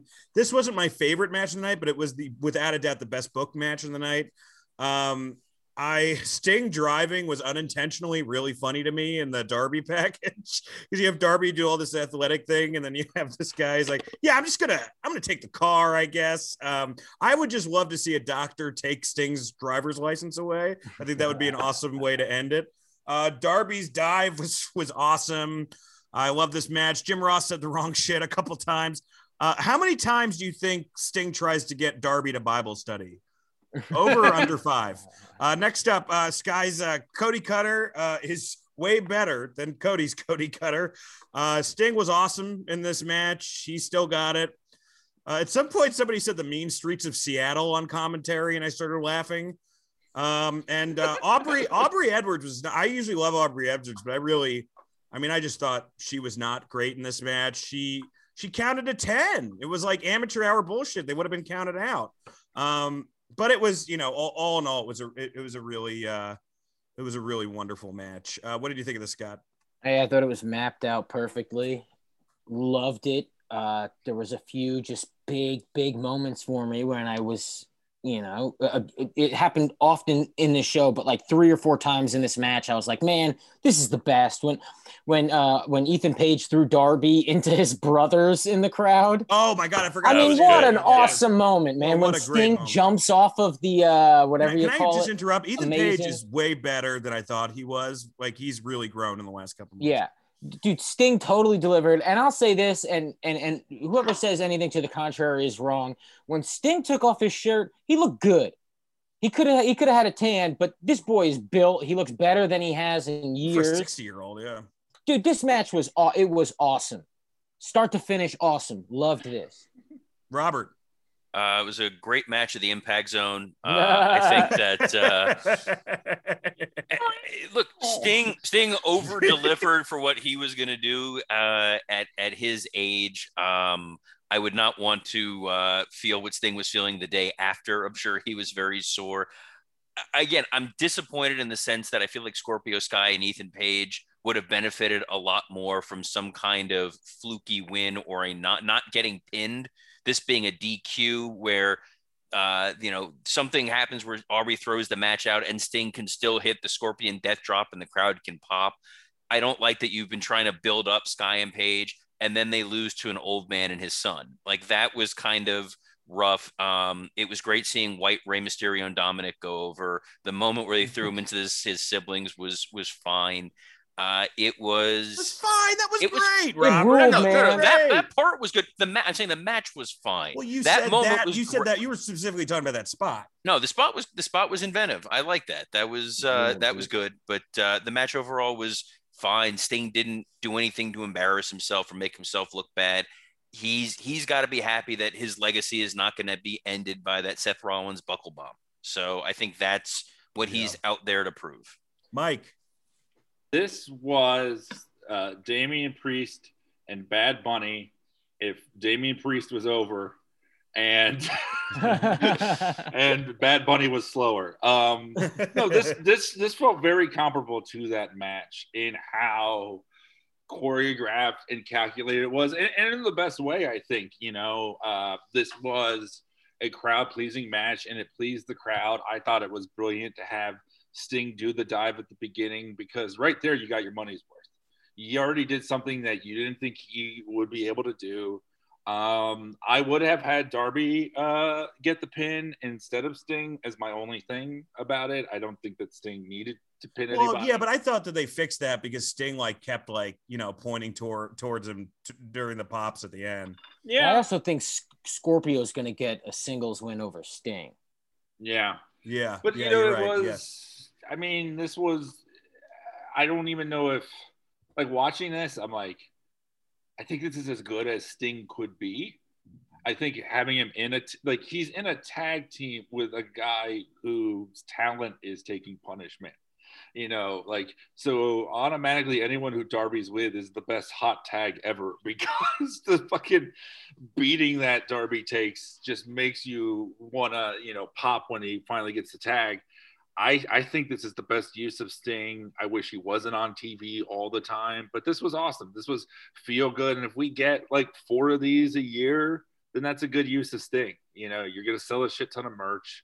And this, you know, this is what wrestling is. It exists to make a crowd happy. And th- that's what this did. So I, I love this match and Darby, man, just feels like a star. He just, yes, he does. He's, he's very his good. brothers. I mean, those boys grew up watching MTV too, dude. Jackass. All There's no day. way they had cable. Dude, let me you, I, was, I was backstage at Double or Nothing. So did MJF. All those guys love MTV too. Like every. I mean, the only the only cable those guys had was to wrap around their necks while they masturbated. oh, that's great. Uh, I also want to say Tony was really good in this match on commentary. Shout out to friend of the show, Tony Schiavone. Next Yeah, up, we he- have our He world. was great the whole night. Yeah. Yeah. he was great the whole night. Next up, we have AEW World Title. He was the un-JR. Uh, next up, we have the AEW World Title, first time ever triple threat match, first time in, in AEW for a World Title match. Was that the first triple threat match they've had? No, right? I That don't think so. I can't, but I can't think of one. I can't think of one, but it. Yeah. I would assume they had one, but Yeah, no. I would assume they would have had one, right? All right, uh, we have uh, Omega versus Pac versus Oh, it Orange was Cody, Cody versus QT versus QT's charisma. Oh, okay. Kenny Omega versus Pac versus uh, Orange uh, Cassidy. Uh, my first note is Kenny Omega is the greatest of all time. I, I just keep liking him more. Uh, I, I think I like him more than Roman. You know, I, I always he was my favorite wrestler in New Japan, but now he's he's really. I mean, he he's he's really living up to that moniker. Uh, his his trunks were legitimately gorgeous. I thought, uh, which those Demon Slayer trunks, man. He's worn them before. Yeah, they. yeah, were. yeah, just gorgeous. Uh, an excellent, like the best, one of the best high boots I've ever seen by Pac in that match. Uh, they they they need a triple threat tag team title to reward Death Triangle for all they've done with this company. Uh, Pac, I, I know he gets injured, but he, he looks like he is too tough for the bumps he takes. It's amazing when he fucking plants. It's like he looks like a goddamn superhero or something. Uh, the whole what this is the thing that really drove. This was actually my low point of the night. Was Don Callis? Uh, I'm not. It, like talked about in the beginning of the match, they're like, "Oh, does Pac have representation?" I'm like, "Shut up! Your whole thing is being the elite's manager. What are you doing? Like, stick to what the fuck you know the character is supposed to be." Um, nobody makes that match work like Kenny Omega. Double or Nothing is their best show. I did like uh, Don's needling to Jr. I wish that he was just a little bit more um, selective in some of his comments. Nobody's better in the ring than Kenny Omega. Uh, and uh, I hate love and Don, I hate and love Don in this match. I did like the finish a lot. I know Mike and Scott have uh, different opinions on the finish. I, I thought it was good. Um, and uh, yeah, I mean, you know, dude, man, Kenny Omega, dude, he's just, I mean, just kills it. Uh, and uh, and we are and we are blessed to have Mr. Omega. Scott. Yeah, yeah, I loved this match. Uh, I think this was my favorite match of the night. If again, not the tag match. And I, I told you guys before, it's like it's this thing where you see this match and you see the Bucks match, and you go, "Oh, that's why they were friends. That's why they they made this company occur. Their brains are better at wrestling than everybody else's brain because they're hanging out in a locker room and everybody's a big fucking idiot and they are artists. They're the shit. Uh, they are the elite. It's it's not a gimmick. Robert. Boom, hire me, please. Jesus. Um, hey, hey, guys, if you need another Brandon Cutler, uh, we got one for you. yes, Scott can squeegee Brandon Cutler's mask so he can. What see if clear. Scott was Brandon Cutler's Brandon Cutler? Michael Isn't it amazing that that all those WWE wrestlers got cut and Brandon Cutler still has a job? Uh, Robert, what did you think of this? I thought they they over delivered in terms of this being a thrown together match in some ways. Orange Cassidy showed exactly why he belonged in there. The crowd was they they knew Kenny's winning this. All of this is is a pageant. But there were some moments in there where for a half a second that crowd thought there was a possibility Orange Cassidy could win. And that is why being a wrestling fan is fun. When the logical side of your brain goes, there's no way in hell Kenny Omega is getting pinned in a triple threat match. Uh, even if it was the main event and the last thing on the show, and we don't have to talk about anything else that happened afterwards. And this was the main event, and the show ended right after this. Um, but it was it was fantastic for the match. Don Callis on com- every time Kenny's out there, I get upset because I don't want to hear Don Callis on commentary. He overtalks and he makes me miss Paul Heyman significantly, and that's and it just Oh, well, I detracts mean, from it. I think Don being out there is fine, not on commentary. I don't need to hear Don Callis. The the multiple belt shots turned into sideshow Bob with Oh, the rakes awesome. I where loved I, it. I where loved it. at first I Loved it. hated it and then I loved it and then I loved it even more. And it just I'm like, just give him more belts and have him just keep hitting him in the head. He should have. He should have had Don Callis should have taken his belt off and just thrown it at County. At- At first I'm like, this is kind of stu- it won me. It won me over. This match was awesome. This was my favorite match. Best way to end the show. Uh, great double or nothing. Mike, what did you think of this? Yeah, this was fantastic. Um, like I said, the build to it was just a little rushed. I, I think this is, even would have been more well done if they started in April, but they started in May, and it just felt, you know. But I can't take away from the work of the the guys involved. You know, I think that Kenny is a good medium between the comedy wrestling of Orange and the like strong style wrestling of Pac, and he was able to blend seamlessly. I mean, you know, I, I give a lot of credit to all three guys because they all, you know, one of the, the my favorite moments of this pay per view was when you saw the the three screens of them all prepping for the match, Oh, I loved it. and Pac was doing the push ups. Orange was just hanging out with the best friends, and then Kenny was with you know Callis and stuff. And it's like you immediately know who these three characters are just from those images, and I love that. And then this match carried out who those guys are. The moment of um, Orange blocking the suplex with his hands in the pockets was fucking amazing. Like yes. you know, I, I know people, uh, certain people call them pockets and don't respect them, shit, motherfucker. But I think that like the amount of talent that it takes to do what he does, and not only do what he does, but do it successfully where the crowd does fall into it, believes in those near falls, is amazing. My yeah, my only complaint was the finish. I just thought the camera angle wasn't great. They should have had Oh, it. okay. So you were fine with the roll up. I was I was fine with the roll up, and I was I, I figured Kenny was going to win. I just didn't like that you could not see Aubrey hit the mat three times. I, It just I felt a actually- little I actually rushed. do agree with you on that. Yeah, for sure. So it just I, I had to rewind it twice to be like, wait, what happened? Um, so that was my only complaint about it. That's why I was like, it was a little botchy at the end, and I thought that was on production. It- I mean, Aubrey did a normal count. It's just they didn't film her doing it. and the, the three guys come off looking so exactly what they're supposed to look like in this match. Pac Yeah. looks like arguably the strongest, best wrestler, most capable wrestler in that company. Kenny Omega comes off like the. I mean, the amount of offense Kenny got, I was actually surprised. He really like dominated in moments, in not a cheating way. He just beat two dudes' asses. You need that, man. You need that, especially with the with the ends, the, the especially yeah. with the interference shit they're pulling. And orange. And here's the thing with the interferences: one, uh, the belts is hilarious. Two, he still wins clean in the sense that. Mm-hmm he's being pinned by Orange. You know, he he he didn't pin Pac after he hit him with. That's true. I guess I was more he's talking about the. He's pinned by Orange, and then he rolls him up. That's fair. Kenny Omega yeah. gets to be the best in the world still. You know, it's, a better it's, wrestler reversal. Yeah, so well done. So well and, done. And you know, it's like when we're talking about it, I think like part of the Cody problem is that they just have. He can't do baby. a roll up. Yeah.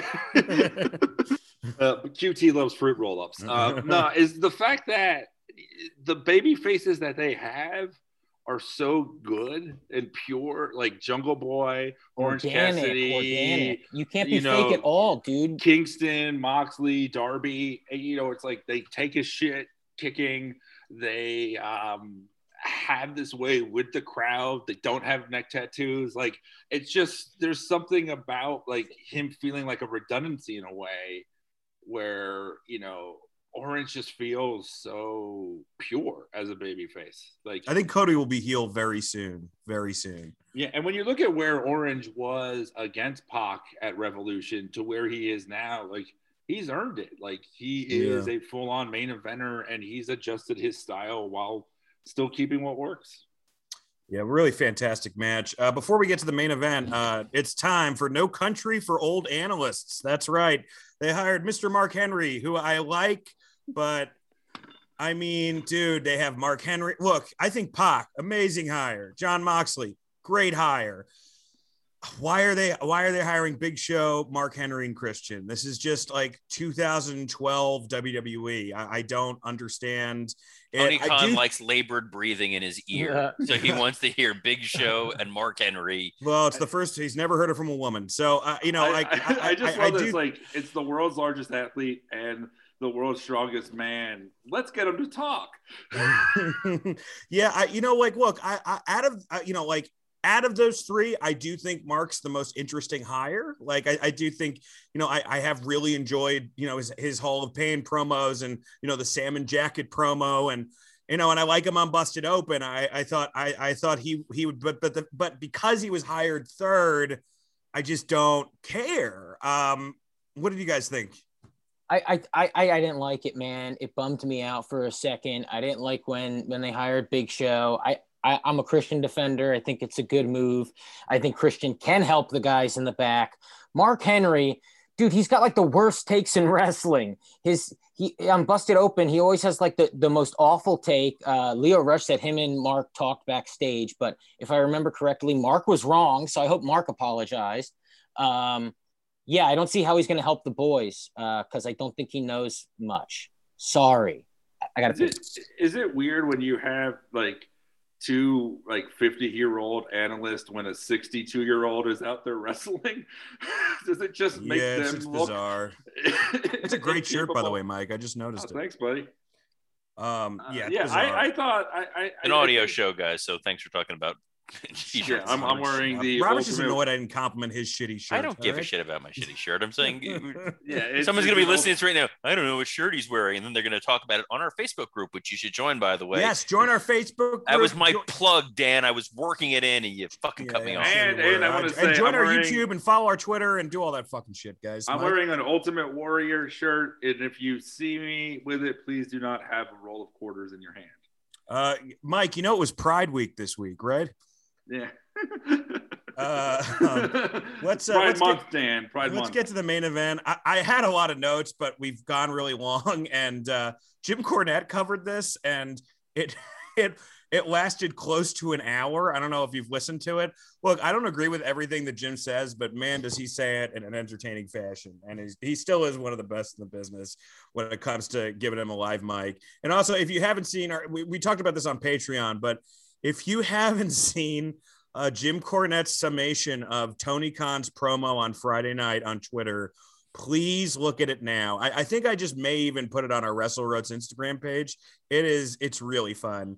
Uh, Stadium Stampede, I'll just say I had mixed feelings about this match, but I'm going to kick it off with Robert, who I think had way stronger feelings than me. I had mixed from this is bad to this is really bad. Um, oh man. I loved the opening 12 seconds of MJF getting out of the limo looking like Dusty Rhodes. I thought that was great. And then it just took a nosedive from there. I'm not a fan of cinematic matches. I, I have said I don't I don't like the overproduced elements to it. This was really strange where everybody paired off into one on one, so just everybody else stopped fighting. Um, I hate Urban Meyer more than a lot of human beings on this planet because he screwed over the Gators. So fuck you, Urban Meyer. It was weird seeing him there. Like I, I, I made the, like that spot.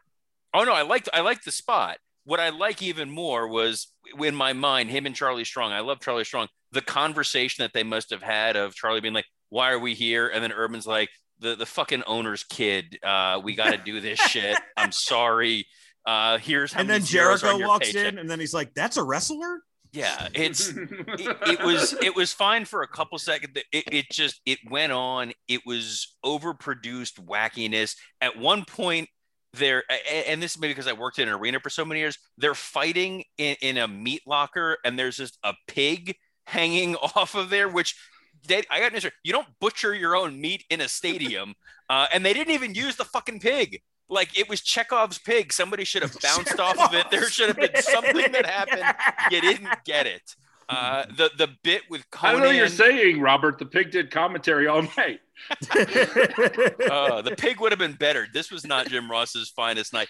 It was a weird, stupid quasi comedy match at certain points when I think that I like most of Blood and Guts. That should have been your your blow off of this feud. This went on for way too long. The ring in the middle of the stadium looked kind of goofy when they were just wrestling in it, uh, and then it just ended as a wrestling match which was weird. And then Shawn Spears was the guy we all knew was going to get pinned because that Shawn Spears' job. Dude, but that 450, like Sammy's 450 was phenomenal. Right. Which is what pissed me off more than anything else, where it made me realize I would have loved to have seen these guys in a wrestling match.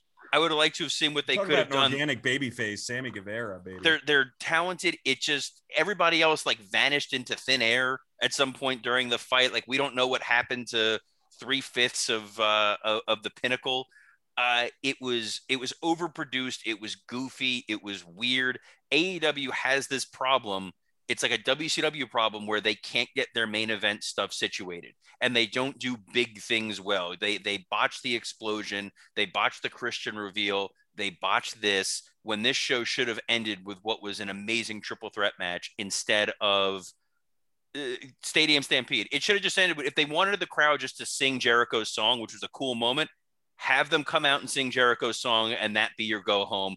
We didn't need to do Stadium Stampede when it was almost midnight. I'm just yelling, please end this fucking show. Well, the one thing Cornette brought up that I actually really do agree with is like, why wouldn't you have this match, which is made for commercial breaks on TV? Like, because it was really just a series of of scenes, you know, of action movie scenes. They had an action stunt coordinator, I, I believe uh, it, it, just it just didn't feel like the end of the show. I, I also just want to give one note. Is it just me or does is Konnan gotten so weird looking that he always looks like he's asleep? Like always, he looks like he's falling asleep. No matter. Like he, because if you ever work with him, you know that he's asleep most of the time. I don't, I don't get along with Konnan. He's like if you used a kiwi for a Mr. Potato Head. Like, oh, Mike, what did you think of this match? I thought, yeah, I mean, this was tough because you know the effort was there, the logic wasn't always there, and it wasn't it wasn't absurd or silly enough or entertaining enough as the last one. I thought the last, the, the, you know, you have to compare the two. I, I, I feel like I mean the last Stadium Stampede I thought was awesome. Yeah, it was my match of the year last year, and too, uh, but the you know, it's like here's the thing. Stadium Stampede should be where we see mascots and not Urban Meyer. It should be like more fun, like the horse spot. Like I just, you know, even like they, they found a way to make Hardy work in 2020 last year with the Lake of Reincarnation. This just, yeah, like you know, one of my big problems was, you know, the Spears thing. Like, there were individual moments that were cool. Him in the room full of chairs was cool, but then him tying up Sammy when the whole point is to pin somebody and just leave him be was stupid you know, there was just a lot of stuff like that. I thought, yeah, that, but leaving behind the uh, the the, the wire cutters the or whatever, cutters. that was that's that's something, you know. Yeah, but I, I just thought that like even you know like the bar fight, it's like you have to compare everything to last time. The page, like, because it fit Page's character. It was like a, a, a western with him and Hager, and this was just there was like extras that they were fighting. Like no, there's the inner circle bike gang was so stupid. What is that? I don't know. Were we supposed man. to know It's- what that was? If, It's if you want to inner make circle. wild hogs look new and hip, bring out the inner circle bike gang. Hey man, if you guys were afraid of talking shit about New Jack, I, I think I'd be quiet about the inner circle bike gang. and then it's also it's just you know like that Sammy golf cart spot last year was just perfect, Yeah. and this one was And the the, horse crash.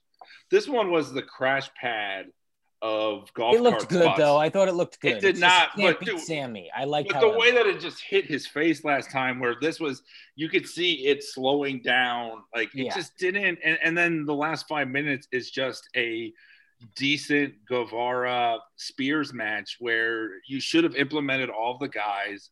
All the guys should have been the finish. And yeah, I agree. I would have switched this up. I would have had Stadium Stampede on TV and Sammy loses it or whatever. And then you have this stipulation of blood and guts here as your main event. I, I just don't get like these guys read too much internet comments, care too much about what people think, and you could see it in their work.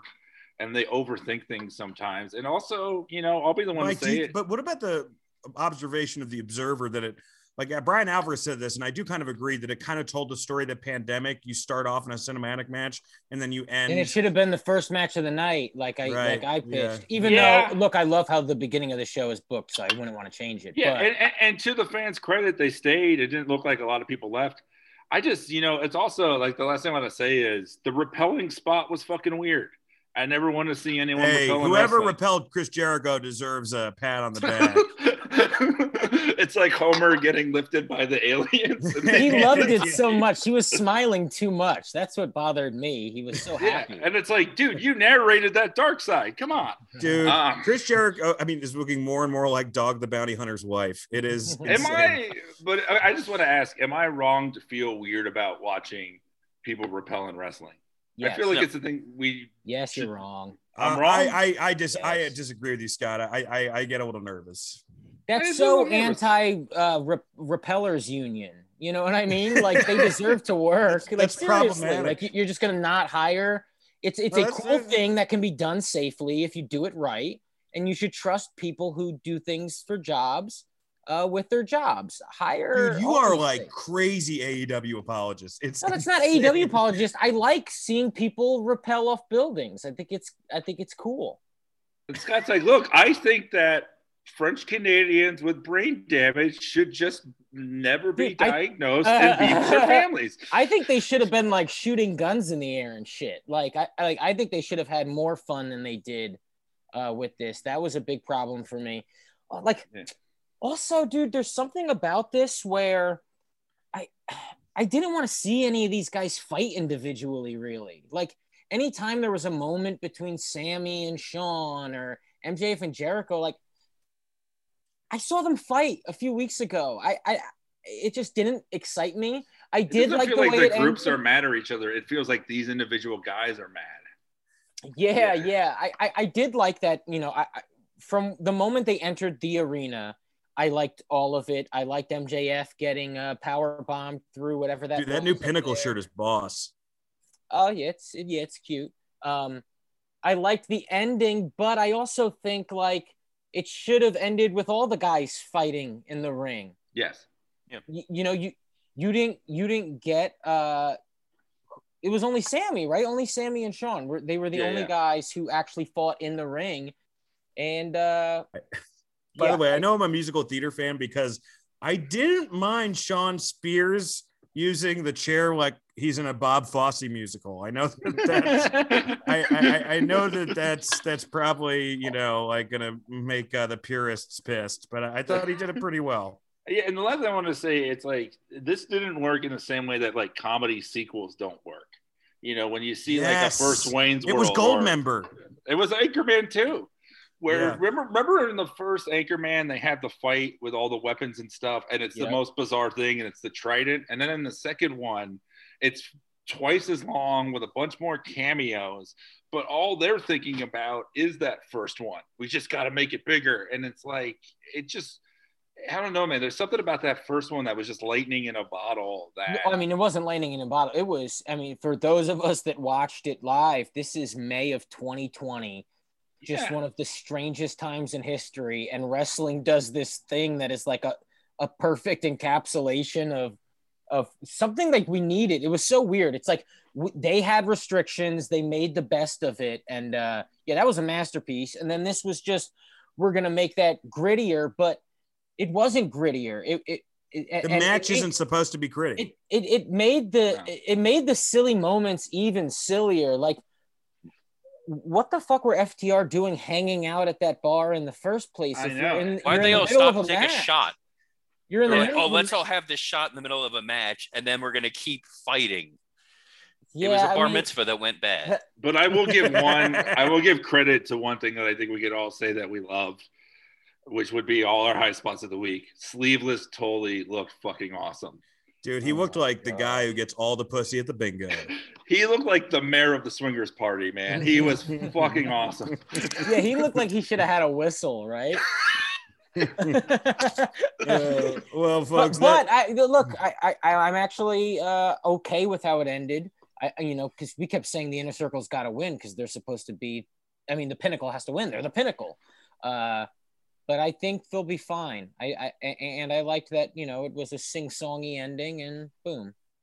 Well, folks, that was our double or nothing uh, review. And uh, all in all, uh, how many Scotty Meltzer flaming torches? If you guys are new to the show, Scotty Meltzer, I have to keep prefacing this, is Dave Meltzer's prop corporate prop comedian brother. This is real. We're not making this up. You can Google it right now.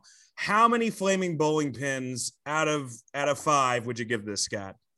Five. I loved it so much. Zach? I am also going to give it a five. Wow, Robert, Uh, three and three quarter bowling pins. Mike. I'm gonna go. I'm gonna go four. I'm gonna go four seven five. I I don't think it was a perfect five, but because you you know you have to have a main event that sticks the landing for me to get a perfect five. But every you know, all in all, I thought it was just a great show. It's uh time for Grimmicks, everybody. This week we're doing uh we're doing uh Reverend Devon and Vince McMahon's version of God. For me, uh God wins in a landslide. I didn't I didn't re- remember how fucking entertaining some of this shit was. Uh, as far as like Vince doing the uh, the Hunter holy water thing, he genuinely hates religion. Uh, this was probably my favorite Shane. And the funniest thing about it is how hilarious is it? How hilarious is it that in WWE canon, Shawn turns to Hunter only when God abandons him. and that's when DX reforms. Mike, what did you think? You picked Uh, this, by the way. Mike picked this. Yeah. Also, WWE canon. God is zero and one. He's got Uh, Sting's record. yeah, he lost his debut. um, yeah, I, I, you know, I like Reverend Devon. Like he tried his best, but there's just a ceiling of charisma there. Um, the, you know, the Deacon Batista thing did work a little bit, but it was a mid card act. The, you know, a lot of post Stone Cold Vince stuff doesn't hold up.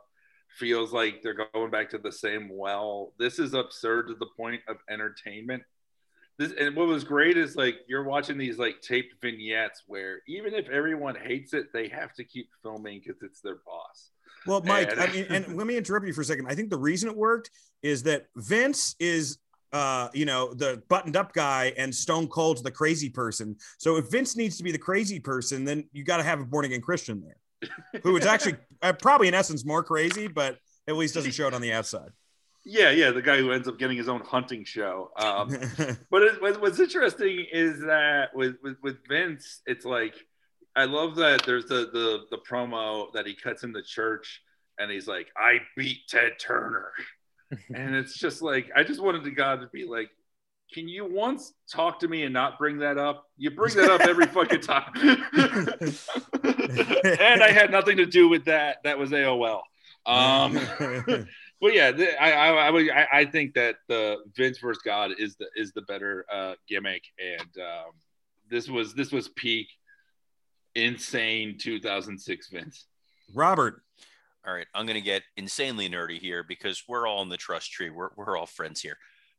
I hated the Reverend Devon character because they made a SmackDown video game after they split up the Dudley Boys, and you could only play as Reverend Devon, not as the Dudley Boys, and it pissed me off to no end that you couldn't change the costume. So fuck you for that. I thought splitting up the Dudley Boys was stupid as a decision back then. It's still pretty dumb now.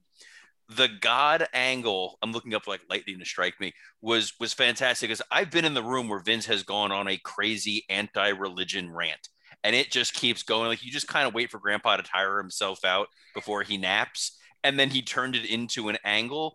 And his promo in the church was second only to the Two Cathedrals episode of The West Wing, which is one of the best hours of television that there is. When Jed Bartlet cuts a promo on God, and then Vince McMahon does the second best promo on God, and the storyline pays off they do the match there's the light that shines into the ring uh, it was it was great. It did lead to the the reformation of DX, which sold a lot of T-shirts. So uh, and Vince is still here. So eventually, God will get his revenge and go one and one when he takes out Vince. But until that happens, uh, yeah, God uh, God has a worse record than QT Marshall.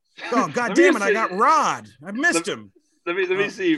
Robert Robert does uh does does does Vince hate God because the Pope was able to legit fill 93,000 people in mm-hmm. Detroit. why did I just we we I can't hear this without asking why is why is he anti-religion? Oh, it was it was that uh, churches and religion are all a scam and he's coming up with this idea. Wait, wait, wait, wait, wait. President jealous. of a wrestling company. He that's the thing. They they run a better though. work than Vince, and he's that's it. He and that's what he said. He goes, "There is no bigger work than than the church." To be able to get away tax free and say all this bullshit to people and have them believe it, and you can pack them in there. This is ridiculous. Can you imagine if I started my own church and then there was a lull, and then he screamed like, "God damn!" And I was so I jumped out of my ch- it scared the shit out of me for a moment. Like he just went on a rant about hating religion because it's a it's a better con than pro wrestling. and and rarely like do Nick preachers is better con than Tony. Boom. Yeah. Right. Oh, uh, yes, and and equal amounts of uh, pedophiles. Actually, I think the Catholic Church is wrestling way beat, but uh, ring boys versus choir boys. Book it. I, I, just love how you know Vince is going to die one day, and he is. There, whoever's in that room is going to hear what he has to say right before he dies. And I promise you, it's going to be directed at God, and it's going to be, you know, come at me, you son of a bitch. It's going to be crazy. Uh, and that's why the storyline works. Is Robert? I, I, never knew he was anti-religion, and I totally get it. Uh, it comes off.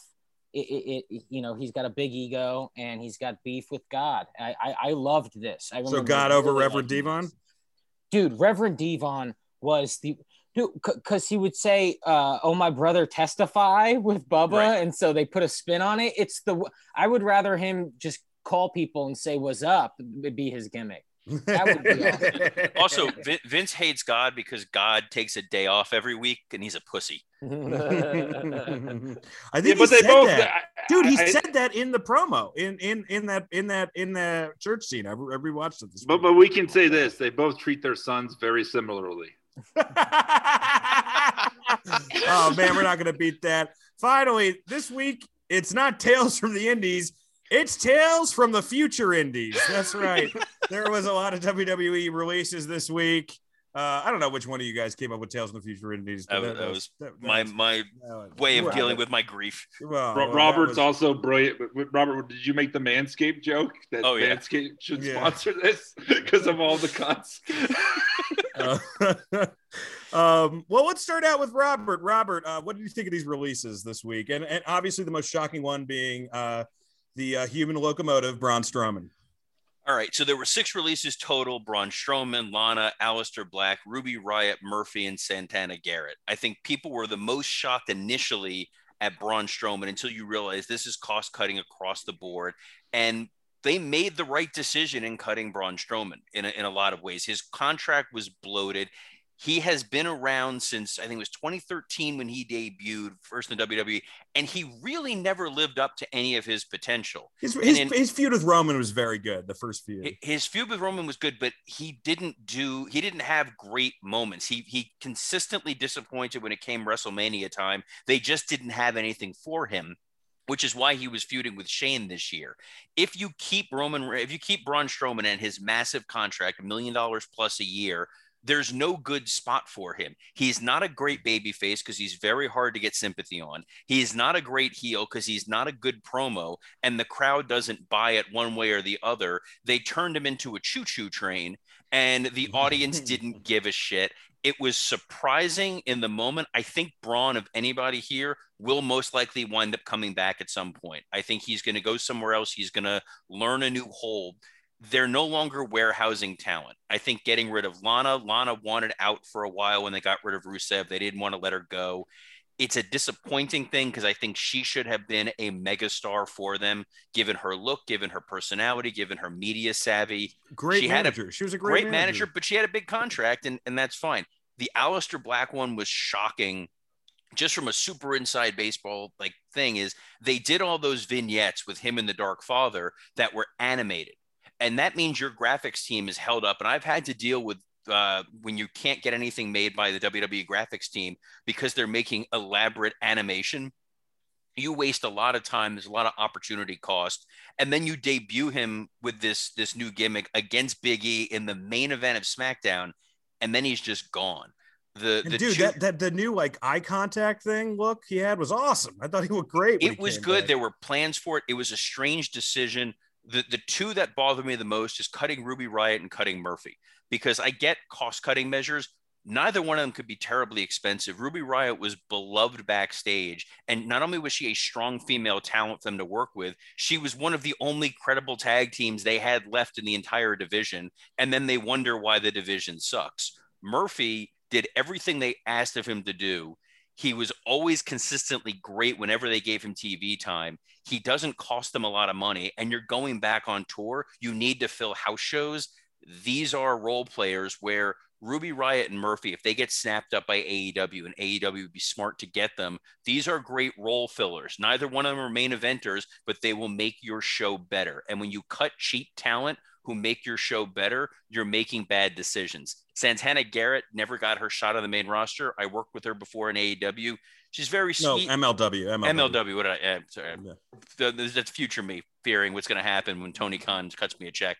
Um, but it's, it's a very nice girl. Oh, I don't on, think she moved the needle one. I would gladly take the money. Fuck it. Yeah, I have no. Yeah, I have no conscience.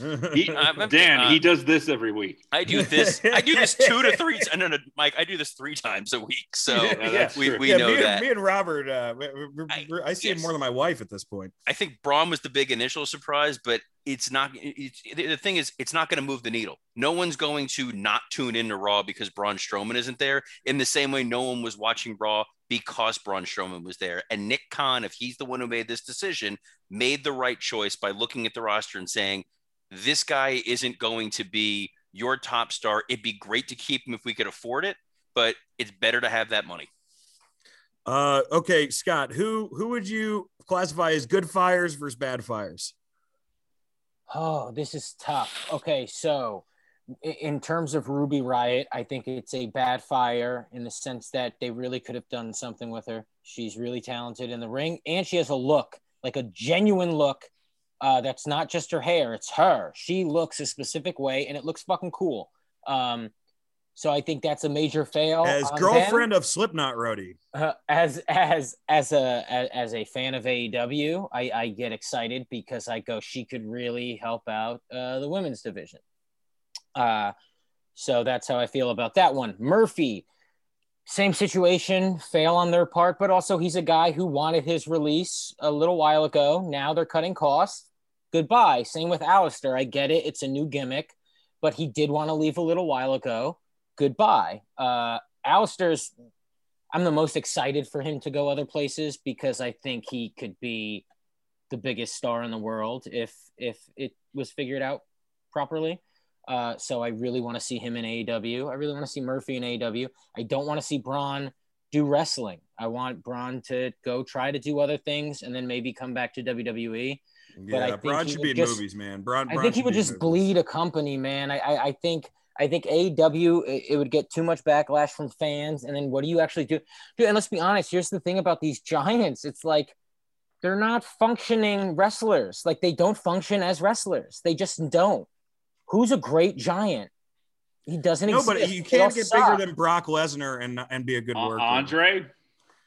No, when, but Andre when, wasn't good in the ring. No, Andre's just a giant. You know, I mean, these great. men are like physically like he's a great he's a, he's a, great look he's the most charismatic guy ever but. no but then you go oh what else are they supposed to do if you're not a wrestler like these people don't get hired for other things so it's like i mean i feel bad for braun in a sense where i go what does a giant do like can you collect disability for being a giant He's training for the next Capitol riot, dude. He he's like he's a movie. He's a B movie director's dream. I, that's the thing. I guess like, you're right. I guess he, you're right. You know, it's funny for a guy that hates unions. He's really going to rely, rely on SAG for the next couple of years. You know, yeah, he, yeah. he really, uh, he, he, you know, he was already in the Will Ferrell that Sherlock Holmes movie, which wasn't very good apparently, but like he has.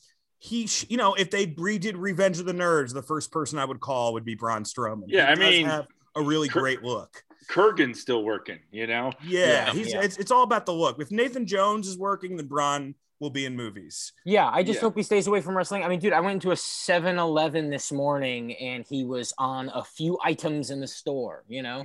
He he was like a face of that company. Uh, He's in the new wave of action figures that they announced today. Two two new waves they announced today. Two separate, you know, like Elite and some other bullshit. Mike would know better, but basics yeah, uh, obviously these were like, you know, very new decisions. But I also think WWE should only have like 15 people on the roster, and then people should be independent contractors. They should go where they want. I know that's not what WWE is doing right now, but free people up, man. Let them make money. So what Scott's there. saying is they were right to keep Jaxson Ryker and pushing him as a baby face now is a good no, idea. No, no, no. I'm not saying that, but I know that's that exactly you, what I heard. I, this is what I'm saying. If you fire Jaxson Ryker, he he's done. He goes nowhere. If you fire Buddy uh, Murphy, uh, besides Nancy Pelosi's office, hey. You, you, listen. They fire people. they fire people that can make a living outside of this company. Um, there are guys that they decided to hire that they have to keep forever. Otherwise, they're going to shoot themselves because they're incapable of anything else. Vince is okay with that. I mean, I'll just quickly say I, I, I, won't I won't go over everybody, but I think you know it sucks when anyone gets fired. I won't say who I think should be and who shouldn't. No, no, it sucks. Um, but at the same time, I'll say that you know I've heard this company is making more money than it ever has. So the idea of cost cutting is you know a little cruel um at this, this point. is so disney buys them by the way. This is 100% a corporate move. I, I disagree but we'll talk about that uh if you guys want to well, well uh, we're, we're at law. I, I, think we should let's yeah. let's wait and see how that plays out. But okay yeah. i will say this. I hope that braun strowman is in movies so that Scott comes back on this podcast and admits how good of an actor Batista is. we got to end that. We got to end it with that. Folks, before we get out, uh, I want to talk about next week's show. We got the Roast Sting. We're also going to be doing Show and Hell Joker Sting. Uh, Mike will be tweeting out uh, the promo that we're going to watch. Uh, and New Japan Corner is back. We're going to be reviewing Dominion, the last two matches between Jeff Cobb and Ibushi and Okada and Shingo should be barn burners. And my maybe one of my favorite segments ever that I've pitched, we're gonna do next week. What other animated characters should Seth Rollins play? That's right. He's a fucking animated dog on Netflix right now. And I don't think that should be the stop. We talk about Braun being in movies. Well, I think Seth is the next great voiceover actor. Move over Frog from WB commercials. Seth Rollins has arrived. Uh, I am on danstgermain.net. Uh, I'm going to be at Laugh It Up Comedy Club in Poughkeepsie next weekend. It's probably going to be one of the last time, last times for a while that you see me do stand up. I'm going to be taking a little bit of a break. Uh, please leave a uh, five star uh, review for us. We're at 4.5. You want to get to five, guys? Uh, leave more comments. Um, join our Twitter. We want to get to thousand. Uh, we already, you know, our YouTube channel is up to over 500 people, but we, you know, we want to keep going with that. We want to keep you know, the Facebook group coming. Uh, we, we want more, you know, you heard our Patreon Patreon schedule, some really phenomenal shows going, coming on. And I really do think for $10, you get, you know, you, you essentially get at least like six or seven extra shows a month. So it's a pretty great deal. And if, if it's five dollars, you're going to get two extra roasts and an extra show a month. It, it's in my it's in my opinion the best deal. Uh, in Patreon right now, uh, but I the money does go directly to me, so of course I'm going to say that. Uh, and uh, thank you guys. I hope you had a great Memorial Day weekend. I know it's you know about we're about a week out from it, but uh, this was a really fun show. Mike. Yeah, you can follow me on uh, Mike Lawrence Comedy on Instagram, and yeah, great reviews help us. It all helps. The tweets help. Patreon, everything. Spread the uh, word. Talk about us on forums. We just sending we, us money helps. I just want to. I just want to say, our Patreon roasts are as good, if not better than our regular roasts sometimes. And this CM Punk one is going to be a blast, dude. Also, like look, man, I I know Reddit's a I know Reddit's a, sometimes a, as a dumpster fire, but you know those threads really help us on Reddit. And I'm gonna be honest with you, I was kicked off Reddit for spamming. Okay, I I spammed our show. I I'm no longer allowed on Reddit, but you guys can start forums about us on Reddit. so uh, if I could uh, if I could uh, outsource that job to our fans, that would be terrific. We have the best fans in the world, the best fans in the world. Robert. Follow us on Parler, on 4chan. Uh, really put us over there. Uh, you can follow me on Twitter at WWE Creative underscore ISH. And I disagree. I think our first t shirt that we make for the new show has to be about Dan's dog. Uh, if if you agree, go on Twitter, go on Facebook, demand that our first shirt is about Dan's well, dog. Maybe okay during Raw, show. I'm going to do a poll. It's going to be so, uh, either a Dan's dog shirt or um, uh, Batista Dick or what Batista Deacon, whatever. Scott, what do you say? Can you do it again? I'm sorry. No, dude, you bombed it. Uh, no. it was, it was Deacon Deacon Batista. Deacon yeah, Batista, yeah. yeah. So Deacon Batista or or or the Forbidden Dork.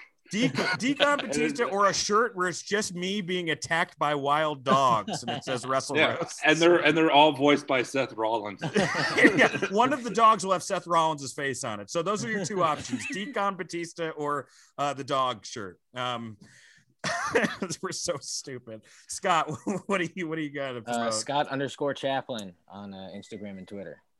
All right, and Zechariah was a bullfrog. Wash your hands. Guys, wash your goddamn hands and thank you for tuning in to Wrestle Roasts.